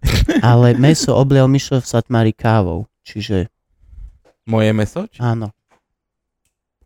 Ja ťa zabijem. Ale len jednu stránku, len jednu stránku, neboj sa, není zničená. To je tam- som kúpil otcovi. Ja viem, preto hovorím, že by sme mali dať sviňu. Nie, nie, nie. Dáme meso. Mm, nie. Vidíš, došlo moju babku hrec. Dáme túto sviňu. Dáme sviňu, lebo je, je novšia. A, a je A presne... je o Kuciakovi. Nie je. Nie je. Je o O, úplne... nie, nie, nie. Je o Ondrovi, no. On, A napíš tu Podpíš, niečo. napíš. Alebo postačí, že podpíšeš. Alebo napíš nejaké špeciálne venovanie. Dáme to, aby si vedel nejakému človekovi, ktorý napíše koment na YouTube. Hociaký. a meso si... Okrem hejtu. Pokiaľ tam bude koment, že voľte LSNS, pravdepodobne tú knihu nevyhráš. A nie preto, že by sme nechceli, ale vieme, že koľko nevieš čítať. Ak, ak dávaš voľte LSNS, je veľká šanca, že nevieš čítať písmenka. Môže byť takto? Oh, Čo tam je, čo tam je? special school for special people. Dobre. Dobre, čiže toto dostanete a Gabo, odlož to tam, kde sme dali tú čapicu od Celasiho, ktorý možno príde v budúcnosti. Ja, fakt, my sme dosť chaotická partia. Hej. Neviem, či si si všimol. A to sa mi Toto, páči. hej, lo- ja to mám, lebo je to naozajstné. To je jediná vec, ktorá mne vadí. Na internete sú fejkové pičoviny. Teraz budem rozmýšľať niekoľko hodín, že čo všetko som tu natrepal. Práve, že nič. Práve, že nič. Chcel som od teba o dosť viac konkrétnejších vecí. Chcel som mrazivé historky. Chcel som to, ako sa vyhýbaš od... a nič sa nestalo z toho. Na druhú stranu, môžeš prísť znova. ja by som Ako sa chcel- vyhýbam práci napríklad. Nie, to je pohode. To, to... Lebo to nie je až také mrázivé. Ale však prídeme ťa pozrieť do uh, vyšetrovacieho centra. Kedykoľvek Investigatívne centrum. ste- Vyšetrovacie áno. centrum je inde. To je tuto Dental Nivy. To je vyšetrovacie centrum. Ste kedykoľvek vítaní, je to krásny hipsterský pelech. Sedia tam uh, oni, tí hipstery z, Sedia. e, s Majú eplami a laptop. tlačú na to tam, nik, latečko. vlastne tam nikto veľmi hipstersky nevyzerá, ani latečko sa tam veľmi nepije. Máte Eh, Monsteru? Apple používame, lebo nám vysvetlili, že z pohľadu nejakej kyberbezpečnosti, ktorá, Sú- lebo fyzická bezpečnosť je ilúzia, to neexistuje. To je blbosť, neriešime vôbec. Ale dátovú áno a nám vysvetlili, že pokiaľ vieš, čo robíš, tak bez, najbezpečnejší je Linux Áno. a pokiaľ nevieš, čo robíš, že si úplný debil, ako napríklad ja, tak najbezpečnejší je Apple. OK. Mhm, nenapadlo. Takže máme také, že najlacnejšie, čo sa dá kúpiť, kúpiť od Apple. mhm. Myška, Lebo iba za 300 eur. Ale, ale si ešte čo, musíš vieš, dokúpiť káblik za 200 kúpiš eur. najlacnejší MacBook Air, ku ktorému nemusíš kupovať nič, lebo na tú prácu, ktorú robíme my, Hej, to úplne jasne. stačí. Toto žurnalist. Ale ešte aj to najlacnejšie stojí predražené veľa. To je zbytočné. Bezpečnosť. Yep. Ja viem. Win- Windows je príliš deravý na našu prácu. A príliš častý, čo znamená, že... No, veď sme. Dobre, Dobre, ďakujeme. nice, pane. Ďakujem. Ďakujem veľmi pekne. Ďakujem. Už ma boli ušňa.